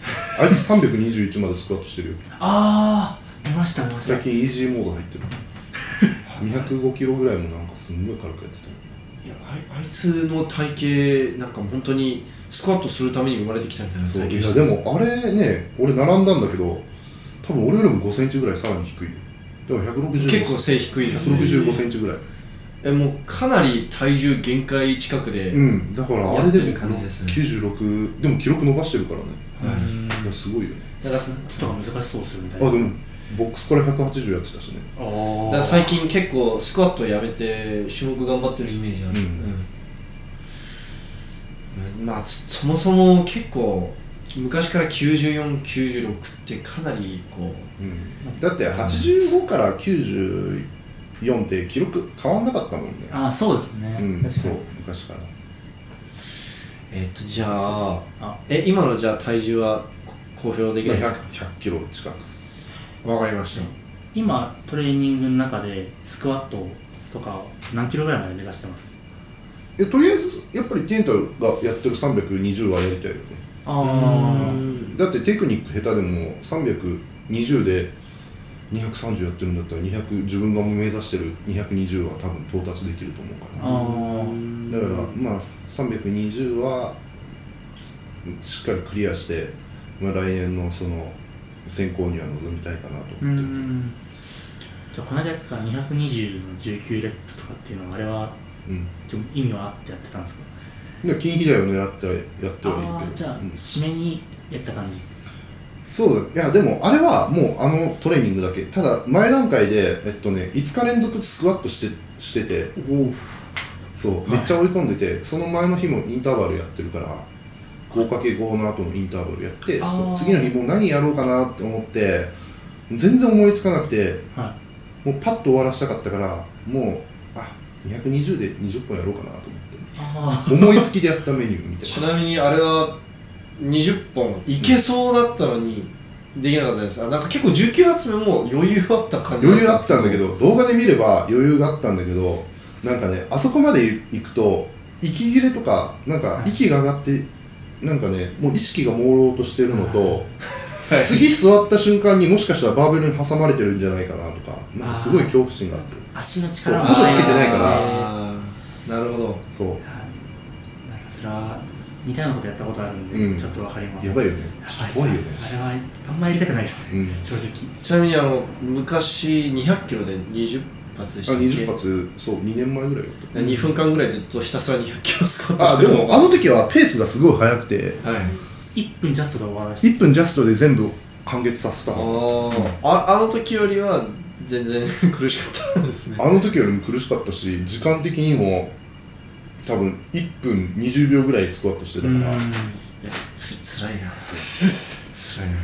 1分20秒だからあのラックアウトしてからもう落とすまでが1分20秒だったからインスタもせようと思った時にあのショートバージョンじゃ無理で。はい。だから1.25倍速で編集して載せたもんああだからあんな早く見えたんです、ね、そうそうそうそうそう。あ同じことしました本当に。うん。ツイッターには普通に載せてインスタは縮めなきゃってそうそうそうそう。編集しなきゃいけなかったんで。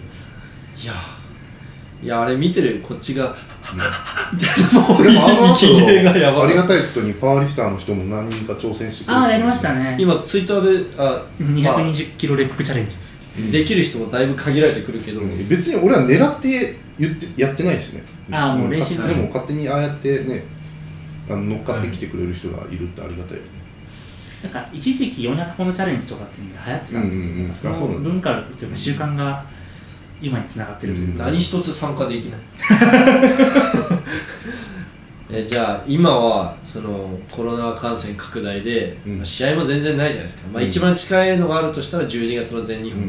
うんだと思うんですけど、結構試合がない時ウェイトリフターってトレーニング内容変わってくると思うんですけど、うん。今はどういった、まあまあ、スカットの話もしたんですけど、うん。それ以外はどういったトレーニングされてるんですか？まあ、スクワットはメイン。今言ったメインなんだけどそれ以外はやっぱり状態のトレーニングが自分的にはねどプレスやっても3トンしか入んないとかあるからだから肩周りを大きくしたければ、まあ、肩周りの入る種目を選んでチョイスしたりとか、まあ、背中も重要だと思うから、まあ、やったりとかしてるんだけどただ、まあ、今拠点にしてるブラックシップスも、まあ、フリーウェイトはあるんだけどやっぱりどうしてもフリーウェイトだけじゃ入んない筋肉もあるから最近ねエニタイム入会したんだよね。おえー、そう。それ知ってる人見たらめちゃくちゃびっくりしますよね。え山本式いるなんで？みたいな。で入会したその日にはい写真撮ってくださいって言われて、あでスタッフもそうだしあのもうあからさまずトレーニング中ずーっと見てくれる人がいて。あうーん。あちなみにどこの痛いです。僕も行きます。いやダメです。ここで行っちゃうとみんな来ちゃう。だから日中行くとやっぱりお客さん多くて、はい。あのー向こうも俺集中自分別に集中できるんだけど向こうが集中してないのはなんかあ同じトレーニングしてる人として嫌だから、うーん。なんかその自分で言っちゃうとキモいけど。でもめっちゃ見てくるの分かるからあはいはい。なんかすごい嫌で。であのー夜中行ってる今。えー。深夜とか？そう。えっとねブラックシップスが1時過ぎぐらいから練習してで帰ってご飯食べてで夜中の1時11時とかから1時ぐらいまで。だから昼夜逆転してるから今生活が。えー、ええ？そんな二度行きえ じゃあもう何何時ぐらい寝てるんですか寝てるのは3時とか4時とか、今あうん、だからもう本当にみんなが起き始めてる頃爆睡してるよ。僕の今の練習時間朝6時半から12時までなんで。ああまあ朝やるのもいいけどね。あそうなのでも朝やってからあのブラックシップス行くとあのそうスナッチジャークとかのそのスクワットとかもできないからそのメイントレーニングを先起きてやったタイミングで後でやる方が気が楽。それ思ったんだけどちょっと無理だなエニタイム一緒に行ってください。エイターのどいつでもいいよ。どっか集合してやる。いや僕もあの結構そのやっぱりそのウェイトリフティングのトレーニングだけだとうん。本当にそうだよそうだよ。筋肉って弱くなる一歩だなって思って、うんエニタイム入会したんですよねなんかね思うんだけどまあわかんない。若ければ入るのかもしれないけどウェイトリフティング動作どんだけやってもパンプしてる感じはしない。ああ、はいそれは間違いないうん。感じたこと一で回もないです。もウェイトリフティングは筋肉が大きくなってそれを使いこなせる選手が強いわけだから、うん。だからウェイトリフティング動作だけで体を大きくしようっていうのははい。ちょっと無理だよ、いやなんかもうドーピングしてない分その分筋トレするしかないそうだよだからうん。あの海外選手は何やってるかわかんないから。うん。はい。だからうん。そればっかりお手本にするんじゃなくて日本人はは日本人なりのトレーニングの仕方を新しくはい。見出していけばいいと思う。うん。その韓国のナショナルの言ってたね。コーチとも話したんですけどめちゃくちゃ筋トレやらされてるらしいです、そうそうそうそう。筋トレだけの日とか、まあ、なんか種目30分ぐらい適当に触って、だから割合で言ったら3割種目7割筋トレって韓国は言うよね。ああそうですね。うん。うん。昔からよくそれは聞いた。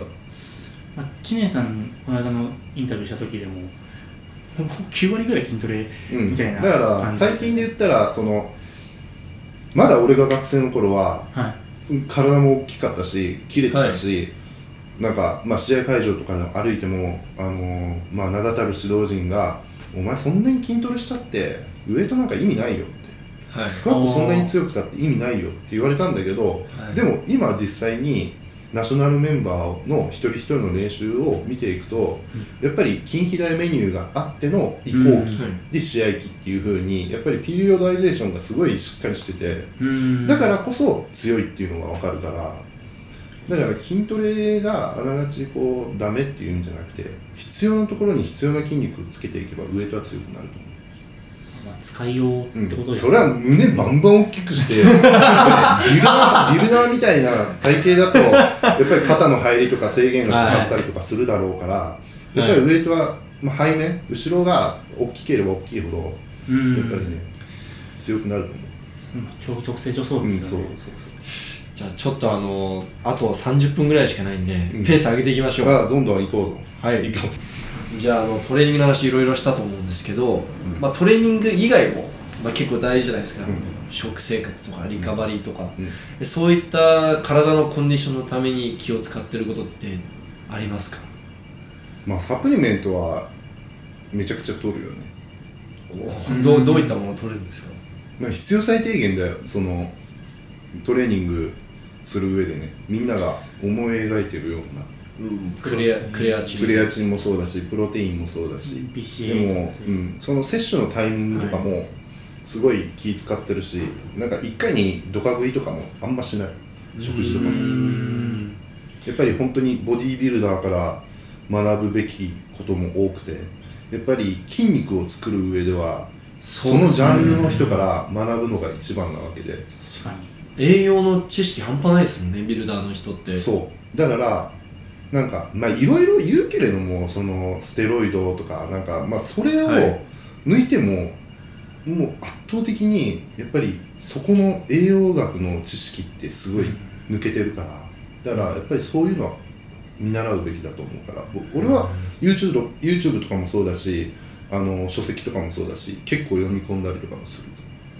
まあ競技スポーツって結構その辺がおろそかにされがちというか、うん。特そうそうそう殊競技をとにかく伸ばすためにはうん。競技をやるべきみたいな思考はうん。やっぱまだ残ってますもんね、だから俺もあこの言葉深いなと思うんだけどなんか筋肉を作るのは体を作るのは家家ですること。トレーニング場では筋肉を壊す行為をしてるんだけど、は筋肉を育てるのは家でいかにいい食事をとってるか、良質なもの。をなんかアメリカのアメリカでこうなんかこういう表現の仕方があってなんか筋肉はキッチンで作るものだみたいな、そうそうそうそうそう。そういうことですよね、うん。はい。だからやっぱりそういうのがまだ、まあ、日本も定着しつつあるけれどもウエイトリフティング界ではまだそのトップの選手はそこにね重きを置き始めてるから強くはなってると思うんだけど、まあ、今後ね日本選手がどんどんどんどん世界で活躍してくるだろうからそこの部分でねもう少し詰めていけば俺は日本人は表彰台乗るのが当たり前になると思うけどね。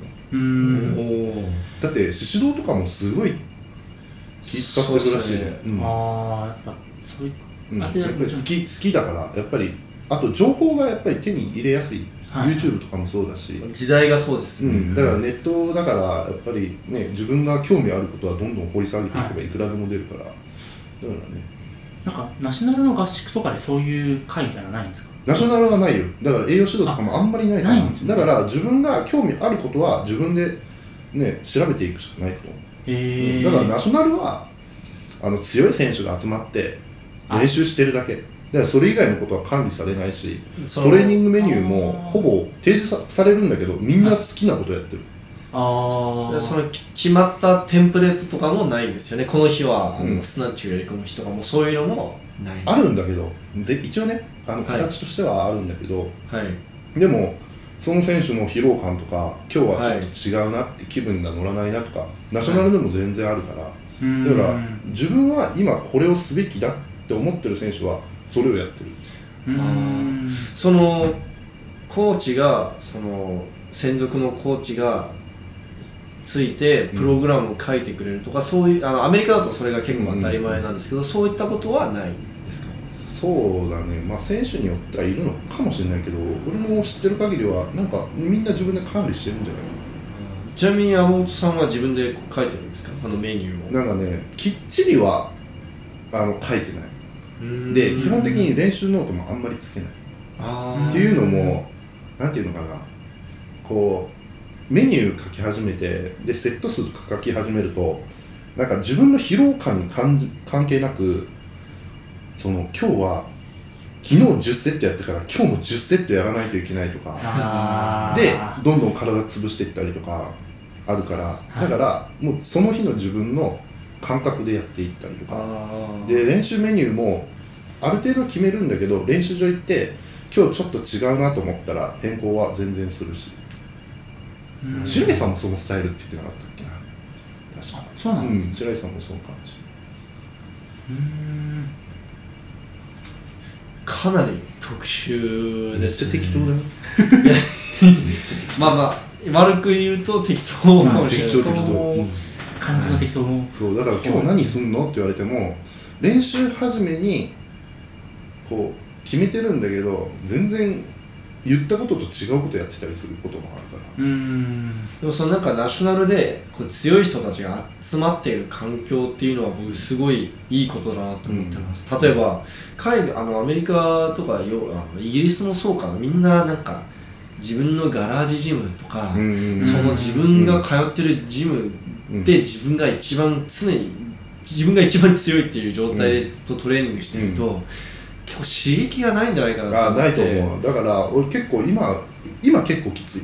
ああそのブラックシップスでずっとやってまあブラックシップスの環境はめちゃくちゃいいとは思うんだけれども、やっぱり一人でやるっていうのはめちゃくちゃ辛い。うん。だからだからたまに困難とか来るとこんなりとか来るとやっぱりそのれ自分がその日メニューとしてそんなに強度が高くないんだけど来るだけですごいモチベーションが上がって、うん。で次の日の練習とかにすごい生きてくることがあるからだからナショナルチームで集まるっていうのはそこに意味があるんだと。合宿も、まあ、うんそういうそういう効果がすごい。ちなみに、まあ、日本国内では山本さん以上の選手がいないですか、うん。その体重80キロからあまあまあ階級90でキロぐらいの体重で山本さん以上の選手がいないですから、まあ、その山本さんも自分がその階級ではジャパンのトップっていう意識はあると思うんですけど、その競い合う選手がいないじゃないですか同じ階級で、うん。それってやっぱりあのトレーニングに影響するんですか？その逆になんか意識してる選手とかライバル視してる選手とかはいるんですか、まあその階級で言ってはいないかもしれないけどウェイトリフティングってその、まあ、シンクラ係数とかロビーポイントとかとか今、、はい。ろいろその自分の、ね、実力を測れるものがあるから、うん。そういったもので例えば今内とか宮本とかやったらもはい。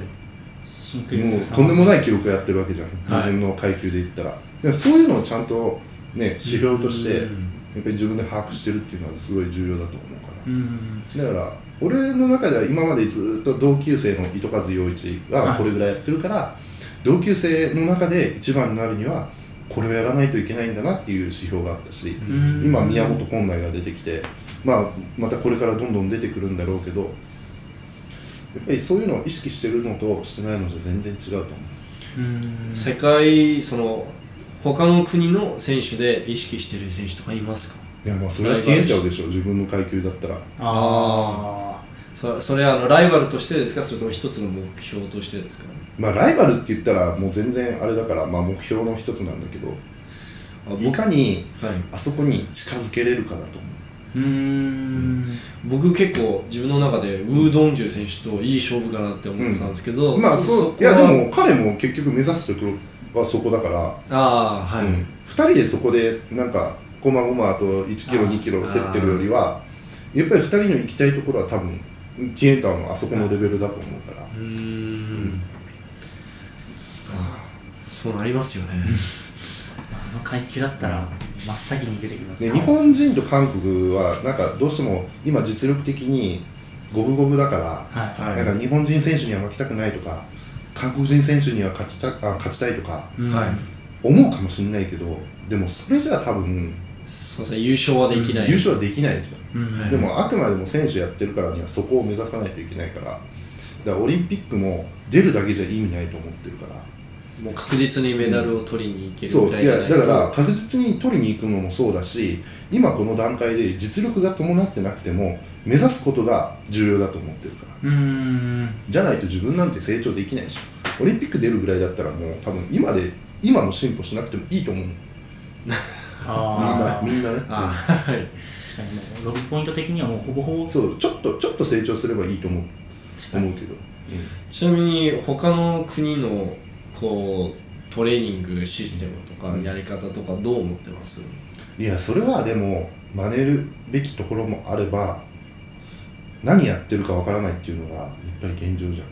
まあその強化かけ過程うでね、ん。例えばじゃあイリア・イリンの練習メニュー、昔、はい。俺の同級生の木下達之がやっててはあの2005年の世界選手権17歳で取った時のトレーニングメニュー、1日のトレーニングメニューを、い。は多分ね何ヶ月間分ぐらいし手に入れたんよそれを実践した時にはい。やもうあれはそういうものがそういうものっていう、うんまあ、ドーピングがないとできないもの。あだから何が本当で何がはい嘘かっていうのがちゃんと分かんない状態で取り入れるのはあんまり良くないとは思う。ーん。じゃああの結構今参考にしてる国あのとかあります？う、まあ、その韓国韓国のその単純にね簡単にその3割種目7割筋トレっていうのはこれはもうずっと結構頭の中にはある、ん。僕がその以前102キロ級のジン・ユンソン選手、うんインタビューした時に結構韓国のチームは、うん。中国チームはそう筋肥大。うん。もうぶっちゃけ中国チームはかなり筋肥大をうん。ほぼ一日中やってるらしいじゃないですか。やってるまあ、一日中は無理だから、うんでも可能な限りあの組み入れてるって言っていて、まあ、そのそういった意味である意味こう中国チームを参考にしてるのかな、うん確かに経由して韓国経由で、うんうんまあ、メダリストが一番多いしね。まあ今一番強い国どっか取られたら絶対中中国国中国も正直何やってるかわかんないけどトレーニング量で言ったらそれはあんだけ強いやってなくても、うん圧倒的ですね、うんそう。はい。まあと選手層がやっぱりそれだけ、うん。あ確かに。競い合う人が多く日本もでももそうなりつつあると思ってるで、はい。今のナショナルのベースはいをみんな若い世代がは自分がナショナル選手に国際試合に出たいと思った時にそこは最低限超えていかないといけない壁だと思ってるからだから必然的に今すんごいレベル上がってるでしょ。はい。でもね。申し訳ないけど俺らが学生の頃はナショナルメンバー見た時にそんなにそのハードルが高いところじゃなかった。ナショナルは結構頑張ればある程度学生チャンピオンになってちょっと上乗せしたぐらいの記録で入れたもんだけど今もう日本記録取らないとまあ。ナショナルメンバー入れないレベルだから。いやてか今の日本チーム強すぎる。そう。だから目指すところがベースがどんどん学生も高くなってるから学生のベースも上がってるんだよ。はだから中国と同じ感じになってくるんじゃない？はそれに対して人口がどんどん増えていけばその分層も競技人口はもうやっぱ増えないとね。でちなみにあの日本、まあ、今ちょっと話したんですけど、もう日本のウェイトリフティングの未来は結構明るい感じですかね。明るいと思うよ。そのまあその東京オリンピックだから俺らが今強化してもらってて予算バンバン出してもらってるんだけどでもだからこそ記録は引き上げておかないといけないと思う。ーう、うんん、必ずそれを超える世代が出てくるから。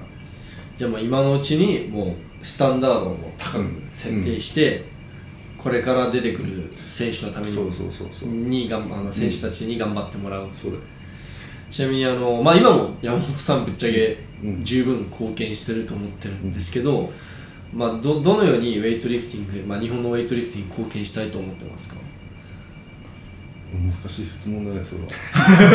いやまあ今もぶっちゃけもうウェイトの人気うんがその日本で人気になってきてるのも、うん。まあ正直山本さんの影響がものすごく大きいとは思う、うん。まあ、それだけでうん。ぶっちゃけ十分だとは思うんですけど、なんかそれ以上にもっとなんかやりたいとかありまあだから自分がウェイトリフターだからウェイトリフティングを売りにするっていうんじゃなくてまあ言ったらスクワットが強いからパワーリフターの人がウはい。ェイトリフティングを見てくれてるように、うん。だから俺はそのパワーリフティングの方でアプローチかけていったけど、はい。まあ、このスタイルはこれこれからも貫いていこうとは思ってるんだけど、まあ、自分ができるのはそこまでだと思う。だからその他にできるジャンルのリフターが出てきたらそっちでどんどんどんどんアプローチかけてでそっちでちょっと知名度を上げてから、まあウェイトリフティングを専念していけばいいと思うから、うーん。うん、なんかバラエティ飛んだ協会の方が面白いじまあそうそうですね。ゃん、そう。協会っていうかまあ選手がいる方がだから俺ボン葛西が盆栽やってるのもすごい面白い。そ うそれはまたかなり違うべくでもうちのアるルソックの選手はいすごいバラエティに富んでる。よそうっすね、うん。持田さんもそうですし持田もアーティストだもんねもう。言ったら松本さんも特殊ですしね。そうそうそうそう。だから松松本奈美香なんてなんかちょっと女性のコメディアン的要素があるもんね。女芸人みたいなそう女芸人っぽいところがあるから。はいで八木かなえなんてもうシンプルに美人リフターじゃん。そうですね、もうそれだけで箔がつきますよね、そうそうそうそう。だからあのアルソックの選手はすごいあそっか。八木さんもあるそあるそうだよ。ああそっかそっか。面白いでしょ。そうですね。面白いですね。うん。ちょっとしたサーカスみたいなサーカス。そうそうそうそうそう。そ うえーじゃああのー山本さんは、まあ、うん東京はもちろん出るとして、ん。今、えっと、年齢おいくつでしたっけ？今年29じゃああのみんな来年東京オリンピックだと30の年。じゃああのうん。結構30になってからあのーまあ、今後のキャリア考えていくリフターが多いと思うんですけれども、うん。こんあのパリも出る予定なんですか？一応一応出るつもりでトレーニングしてるんですか？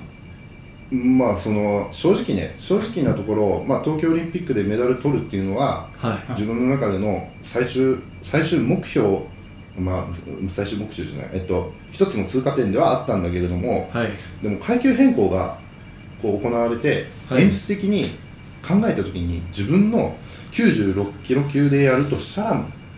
はい。したら自分のピークパフォーマンスは多分パリだと思う体作りがちゃんと間に合ってピークを持っていけるのは、はい。そのさらに2024年そのパリ直前でまた階級変更が行われる可能性が高いって言われているんですけれども。だよね。はい。でもでもでもまあ90キロ台で90キロ台のそこはい。の階級はあると思ってるから、だから、例えば60キロ級から始まって10キロ刻みだったら90キロ級あるし、は多分100キロ級近くあっても、まあ、そこで挑戦すればいいと思ってるし、じゃあもう出る気満々ということで。うん。じゃあのじゃああのいい引退のことはあまり考えてない感じですか？引退のこととか考えてます？引退後のキャリアとか。まあその今現役しながらでもなんかいろいろやっていきたいなと思ってるから、うん。じゃあもうでできるまあその何かやるとは明言できないしけど、はい。今もブラックシップスでちょっと教えたりとかっていうのあ、まあ指導でも、うん、俺の指導ってあんまりちょっと多分はまんないと思うんだよね。あそうですか？あそうなんですか？うん。ああ結構うんあのーななんだろうあのオーソドックスな教え方とはちょっと外れてるんですか？なんか求め求めてる人がハマるものであってうん。なんかねそうじゃない人に俺の指導は多分はまんないと思う、ね、何言ってるか分かんないと思うあそう山本さんが独特ってことですか？そああういやだだって俺のさっき言った細谷二郎先生の言ってることは、俺学生の頃全然分かんなかったもん。あー。でも求めてないけどその環境にいるから教わざるを得ない。はい。で家やってたけど今わかるんだけど、はい。多分そのレベルまで来た時に分かるもんだと思ってるから。あじゃあ本当に。だから、まあ、言ったらめっちゃ言い方悪いけどレベルが伴ってない人にそれを言っちゃうと多分分かんないと思う。ああ、それは今のナショナル選手が誰教えてもそうなると思う。確かに自分の持ってるものっていうそうだって俺今内の言ってることは全然分かんないもん。ただあそう今内の領域まで行った選手は多分あれが理解できるようになるんだと思う。宮本の言ってることも全然わかんないよ、そうなんですん、だからある一定まで極めちゃうともう何言ってるかわかんないし自分は今現役だからその他の選手のこれをもう一回一から学び直そうとかあんま思わない。自分の自分スタイルで強くなろうと思ってるから。うーん。はい、えーじゃあ、えー、と次のトピックなんですけれども、はい。ちょっとあのー本当はもうちょっと早めに話す予定だったんですけど、うん。まあ一流のウェイトリフター誰でもそうなんですけど、うん。まあ結構怪我とか、うん。どこかしらが痛いとかあると思うんです。よ山本さんはそういうのってありますか？今。今？はい。まあ過去の怪我でもいいんですけど。過去はさっき言った肘の脱臼と。うん。あと首の腰椎のヘルニアと。え？あ。と腰もなってるし。よ頸椎腰椎両方ともあるんですか、両方。あ右そうごめん。首あの首首と腰、うん、あええ？今もですか？今はあの腰椎はあの MRI とかレントゲン毎回毎回じゃないけど痛いタイミングで取ってもらうんだけど、はい。やっぱりどうしてもウエイトリフターはもう全部予備軍うん予備軍あー。だだからはい。だからなんかの大きなこうズレがあったら多分なっちゃうみたいあなでそれは仕方ないと思うく首はどうなんですか？首はもう今大丈夫。だから前までずっと試合の時とかもあのコラントっての時期のループとかつけてたありして。つけてましたね。はいそう全部多分ねえっとねここ5年ぐらいは全部つけてる。5年ぐらいそれつけてないと俺あのアイアンマンのトニー・スタークみたいな感じで、あの 再発そうそう再発しちゃう。あ一瞬アイアンマン2のトニー・スタークですよね。そうそうそう。あのう血管がバインのあいやワンでワンでなんか爆発かなんかでここにあの破片が入ったってそれをリアクターで止めてるっていう。はい。それの俺のループバージョンでそれつけてないと首めっちゃ痛くなって。はい。そう。でも最近それをなくしちゃって。はい。あなくしちゃった？そうなくしちゃって1か月前ぐらいに。最近つけてないんだけどやっぱり片頭痛とかやっぱり首のこりがすごいあるから。ちなみにへウェイトリフターでその首のヘルニアってなかなか聞いたえでことないですけど。もあるんじゃない？首は。よくあるんですか？うんこっちの半えっと左があのここの三頭筋の部分がずーっと痙攣しててはい。では膝肘から先がもうあの全く力入んない状態。それで試合出ちゃうことあるけど。え？意味わかんない。どうやって撮ったんですかどうやって取ったかっていうとはい。えっとね左に力が入んないからバーベルの握る位置をはい。極端に右側あ違う左側に寄せてあ点で押さえる感じのあもうほぼほぼワンハンドで撮るそうそうそうそう。まあしびれてるんだけど全く入んないことないからそれはい120の140ぐらいまでなった直後、えー。なった2か月後ぐらいはそれなったのはいつ頃ですか？社会人1年目じゃあ二23三3ぐらい。えちなみにそれつけてるのどどれ？で全部つけてるよ今まで。あの世界選手権もスナッチの時クリーンはつけてないけどスナッチは全部つけてるよ。サクさん多分スクワットとかも？なんかスクワットとかも全部。1か月前ぐらいにつけてなくしたから。これアクセサリーじゃないの？違うよそれあのマグネットループ。あマジでアイアンマンじゃないですか。と村上とは違う意味でのアイアンマンですよ、最近。雑誌の。えこれはそうだったんですね。そう。だからなんかね多分5年も経ってるから正直今なくしちゃって平気だから、あれなんだろうけどもうなくした当時は、もう本当に首固めるあの傾けるだけで痛くてでもそれでもできてたからうんやってたんだけど。ええ腰はいあの痛みは？腰は、うん、それもなんかねえっとねあのボックスクリーンやったやってた時もあの230やってた時もめちゃくちゃ痛かったんだけど、なんかどうにかしないといけないなと思って今やっぱり考える時間いっぱいあるからはい。改めてこう腰の強化しようと思ってバックエクステンション今毎日やってるんだよ、そしたらやっぱりやっぱり起立筋がやっぱりしっかりしてくるとね腰も安定してくるのかわかんないけど最近痛くない？うんいやなんか僕の聞いた話ですとウェイトリフターって常に腰の筋肉ばっか使ってるから、うん。逆に腹筋の方を強化しないと、コアが安定しないっていう話をよくあだ聞くんからそっちのですけどバランスもあの、はい。背筋ばっかりじゃなくて背筋やったら腹筋もやってるし。あーそれで結構やっぱり変わるんですか？腰でのもう今は全然痛くないね。へへー。その300キロ経った時も。300キロも最近ずーっとスクワットをコンスタントに、まあ、に 5×5 でインターバルやってるんだけど、まあ、大体250ぐらいは毎日作ってるか やば。やば。な毎日ってあの1日おきにねなんか。あの合宿とかであナショナルチームで出されたメニューのやつですけどあの 5×5 等インターバルっていう最初当時はねでそれをまあ自分でバカみたいに一人であのずーっと信じ込んでやってるのが俺だけなんか YouTube に 19010×3 みたいなやつがありますね。なんかインターバルやってた、うん200 200で 10×3 までやったんじゃないか。最近はそこまでを最近はメインセットの 5×5 でもう出し切って、ああでめちゃくちゃ嫌だけど170にセットしといてはい。でやるみたいな。それを日課にしてる。日課ですか。うん。やるのとやらないのじゃやっぱり全然違うからあインターバル。ちなみにほそれ以外でなんか気になってるところとか痛いところとかありますか？あとはすねだよね。疲労骨折でした疲労骨折。もうこれもねえっとね。ちょちょっとちょっと一瞬見せてもらってもいいえですか？これカメラ映るかな？ここ。ちょっとズームしますここにポツってなってるんだけど、ねああそうなんかここにねポツってなってるのは骨が出てるんじゃなくて押さ押さえたら柔らかいんだけどなんかねここに脂肪が溜まってくるらしい。脂肪なんです脂肪が。そこに脂肪ですか？うん。あまあ深くこう押せばこうやってグリってこう骨があ突起してる。あ大丈夫です大丈夫です。大丈夫ですでここはここはいつからかな？えっと今2000あこれもあれかも。ー社会人1年目。社会人2年目か。2年目？うん2015年。それはもう。からもう5年間。ちょうど5年間。えずっと疲労骨折、ずっと疲労骨折してる。回復したことはないんですか？あだからあのメニューによっては痛くない時もあるし種目始めたらもう激痛みたいあ種目なんですね。種目は痛いのスコットはスそうでも。コットはでもそんな痛くないよ。やっぱりあこののガッてこう踏み込む動作がどうしても痛かったりとか。そ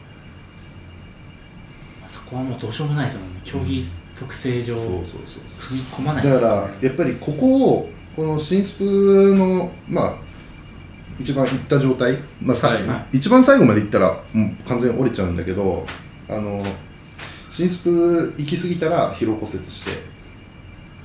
でこれで結構 JIS のそのウエイト担当の医師に見てもらうと今までウエイトリフター見てきた中でもここをやって引退していく選手結構多い。へえそれ骨折疲労骨折してでも310キロは立てるんですね。だからもはいう今までの試合は全部骨折してる状態で出てる。骨折リフターですうね、ん。まあまあまでも208キあいロや直せよと思うんだけどね。でもこれすごい便利なのがえ？やっぱり便利になってきたよ最近。便利ってどういうことですか、うん。だから練習を積みすぎると痛みがどうしても出てくる。ああじゃあ指標っていうことですか？そう。だからそこをまた回復痛みがなくなった状態でやると、はい。やっぱりコンディション上がってるし、うんああ疲れが抜けて。うまく使ってるってそ感じなんう。でしっかりまた追い込んでみたいな。完全に共存してるじゃないですか。そうそうそうそう。う んあのなんかいちゃんと直したいって思ったことはないんですか？あるよ。あるけどやっぱりえっとね2015年に折れて折れてっていうか疲労骨折して、はい。でもその年はナショナルから外れてでめちゃくちゃ切羽詰まってる。もう次の試合で結果出さないともう永遠に戻れないみたいな感じ。あだからどんなに痛くてもその年はめっちゃやってて。で次2016年明けてからはなんだろうな。ナショナルメンバー入ったんだけど外れないためにで国際試合で結果残したいと思っててそれでずーっと長引いて長引いてあやってたらもういいやと思って。そう。どっかのタイミングででも23ヶ月休んだんだけどやっぱり治んなくて。うん。えあのどどうもうずっと痛いんですか？種目中はもうアップからずっと痛いんですかあいやアップ中は痛くないよ。うーんなるほど。えっとねうん。何キロだ？110ぐらいから痛くなってくるか割と序盤です、ね、あ序盤で痛スナッチとクリアンドジャーク両方とも、なうん両方とも。スナッチなんかはやっぱりこの切り替えが早いから俺は、はい。はだから踏み込みが。クリーンは結構ゆっくりガッてはいできるんだけど、コントロールコントロールできるんだけど、はいあとスナッチのキャッチとあとスプリット前足だから、はい。そうですよね。の時のちょっとずれた時はもうマジで激痛で痛くて。じゃあそれが原因で失敗とかっての結構あるんですか？練習はそれである、だから痛痛いと思ったらはい。取れてても足戻すまではやらない。あその練習とか試合で、うん。そのその痛みに耐えるために薬あの痛み止めの薬とかって飲まあ痛み止めとかは飲む時はあるよ。あとまあその温めたりとか。あうん。それそれはしでもあれですよね。あの試合のために取ってくって感じですよね。まあまあまあさすがに。うん、別にあのなんていうの足使わない日もあるから。そういった時は別に。普段の練習からなんかバリバリ取ってるわけではないですうん取れないい80年代ぐらいのロシアみたいな感じ。ソ連か。ソ連みたいな感じ。いやもうひ膝になんかだってそんななんか別に自分の体だから、はい。そんな自分で自分の体そんないたわって大切にしようと思ってないから。いや周りが心配してくれる分にはいいけど。はあそんなの誰も責任取ってくんないじゃん。ーまあ心配するだけで。自分の競技人生なんて、まあまあ、だってこの年にあそう。あの直せなかったのがそう。あの時間取れなかったのがそうアルソックのその所属関係。あそうクビになるかならないかとかいろいろ。あナショナルにいなかったら。そうナショナルに入ってない時点でそもそもも論外だし2016年に結果出さなかったら俺クビだったそうなんですか？でその次毎年毎年年度年度こう結果出し続けないとやはい。っぱりクビになっちゃうからその関係とかやあっぱり競技やっていきたいと思ったし、その今は正直山本さんってもう日本のウェイトリフティング界のもうなんてカリスマじゃないですか、うん。もう普通に山本さんもう日本のウェイトリフティングといえば山本さんみたいなところまで来てると思うんですけどそれでもやっぱりあの休んでもやっぱく 首のこととかもうん。やっぱ心配はしなきゃいけないですか常に。まあそうだね。首は結構やっぱり怖いしその時は本当にもう左半身手あの肩から先がもう力入んなかったからあれもう一回やると多分結構きついだろうし。だかあらその12年目はそういうのでめっちゃ悩まされたねで、それちょっと、う。ん、肘とかもなんか1年目なんか1回軽い練習の時に外れるような感覚があってそれで結構トラウマまたなっちゃったりとかあー。なんかやっぱりこの肘とやっぱり首とこのすねこの3つは結構ずーっと引きずってるなんかその特に肘やった時からうん。スナッチのフォームだいぶ変わったじゃないですか。変わった。だから潜れなくなったから。深く潜ってたのにっていう。あーあれはもうフォームが変わったのはもう完全に肘のせいなんですね。そう。ああの深くしゃがめばしゃがむほどこの肘に負担がこう変わるんですか？負担の負荷のかかり方が。そうだね。ああそのねじねじ込む内転内転がひどくなるからってことですか、へえ肩にどんどんこううん。置いかなきゃ取れないですもんね。そう。もう腕に乗せてるぐらいの感覚じゃないと。あだからちょっと全部見たら分かるんだけどやっぱりちょっと曲がってるんだよね。無意識にクッとはめ入れ込むあ入入れるのがてやってないの昔はやってるんだけど。あとやっぱ邪悪のプレスアウトも結構厳しい。邪悪はねでもねこっちが緩まないの。緩まない。脱臼した方が。こへっちが緩むんだよ、あえうん、まあそれは不思議なまだ。あこっちがでも柔軟性が柔軟性がその悪い。あうん。ーじゃあまたこっち別は柔軟の理由なんです。性が肩の入りが良すぎて。頼りすぎたんですね。そう。ああ回転とかしちゃうのも。ん。だからいろいろやっぱり原因原因が分かってるんだけど。はい。そうちなみに僕山本さんといえばうん。邪悪回転するイメージがあったんですけど、うん。最近の練習見てると、ん。なんか全然しないな安定してるなだからもとってもとあんま回転しなかったよ。なんでかっていうとその、はいこっちの柔軟性が悪いから、えっとはい。こっち側に曲がるんだよね。はい、はい。でこっちのあの安定感をはい。出すようにして出すっていうかこっちの強化をしたから。はい。あだからー。なんか取られなくなった。その前回転してた理由は怪我っていうよりは柔軟性の左右差だったんですか？多分そうだと思う。へえいやなんかクロッコフと同じでもうんう回転するタイプのジャーカーなのかなって思ってたんですけど、ね。今はもう結構安定してる。あとジャンクの指示とかの練習もめっちゃするしね。はい。あリカバリー。リカバリー練習あーサイドのラックラックの高くして、へえじゃあもうトレーニングでうん修正できたって感じうなんそこは結構意識してやったからうん。最近ないね、ここ1年間ぐらいほぼないなないね。気がしますね、確かへえすごい。うん。あれって直せるもんなんですにまなんかい一回回転し始めるとみんな回転するイメージがあるんでずっと回転し続けるじゃないですかみんな。あまあ見てる側は楽しいんじゃない？いやもうヒヤヒヤしてしょうがない。いやいやもう怖いっすよ、うん。あ のロスロスタミナ2015年とか。ああそうだね。肘がもうもうやばいもんやばいっすねもう。どうなってんの？でオリンピックごとになんかでかい怪我みんなするじゃないですか、うんうん。オリンピック大会ごとに。だから見たい反面そこ見たくないんでいや。そうそうそうヒヤヒヤする。あああいうのを見てみんなウェイトリフティングはやんないべきだみたいなとかだなっちゃうんで。そうそうそうそうそう。テレビとかでも。あんなのだそういうでも稀だけどねめちゃくちゃ稀だけど一発で動画出しちゃうともうそういうイメージ植え付けられちゃうもんね。じゃああのもう結構長くなって114分。わお、うん。過去一ですねこれは明らかに、でまあ、かなり長くなってしまったので、そろそろ締めたいと思うんですけど、まあ、山本さんはうん。国内だけじゃなくて海外にもかなりファンが多いということで、山本さんがきっかけでウェイトを始める選手ってかあの始める人ってかなりいるんですよ。確か石石田君も？まああのそうなんだスクワットが強いっていうのが入って、まあ、パワーやってたんで、うん。ウェイトリフティングをやればスクワットが強くなるんじゃないかという思いでうん始めたのがきっかけなんで、あの僕も結構、まあ、ききっかけではあったんですけどやっぱり最初の方見始めた選手ってああーのクラレンス・ケネディディミトリ・クロッコフ、山本俊樹だったんでこの大体僕の年代の人たちはこの3人。あそうなんだ。はい。確かに。へーなの僕の今通ってるジムでも山本さんがかっこよくてみたいな人多いんですけど、まあ、そ海外にもかなりいるんですよそういう人。じゃああの、ウェイトリフティングの、えっと山本さんのファンの皆さんに対して何かメッセージありますか？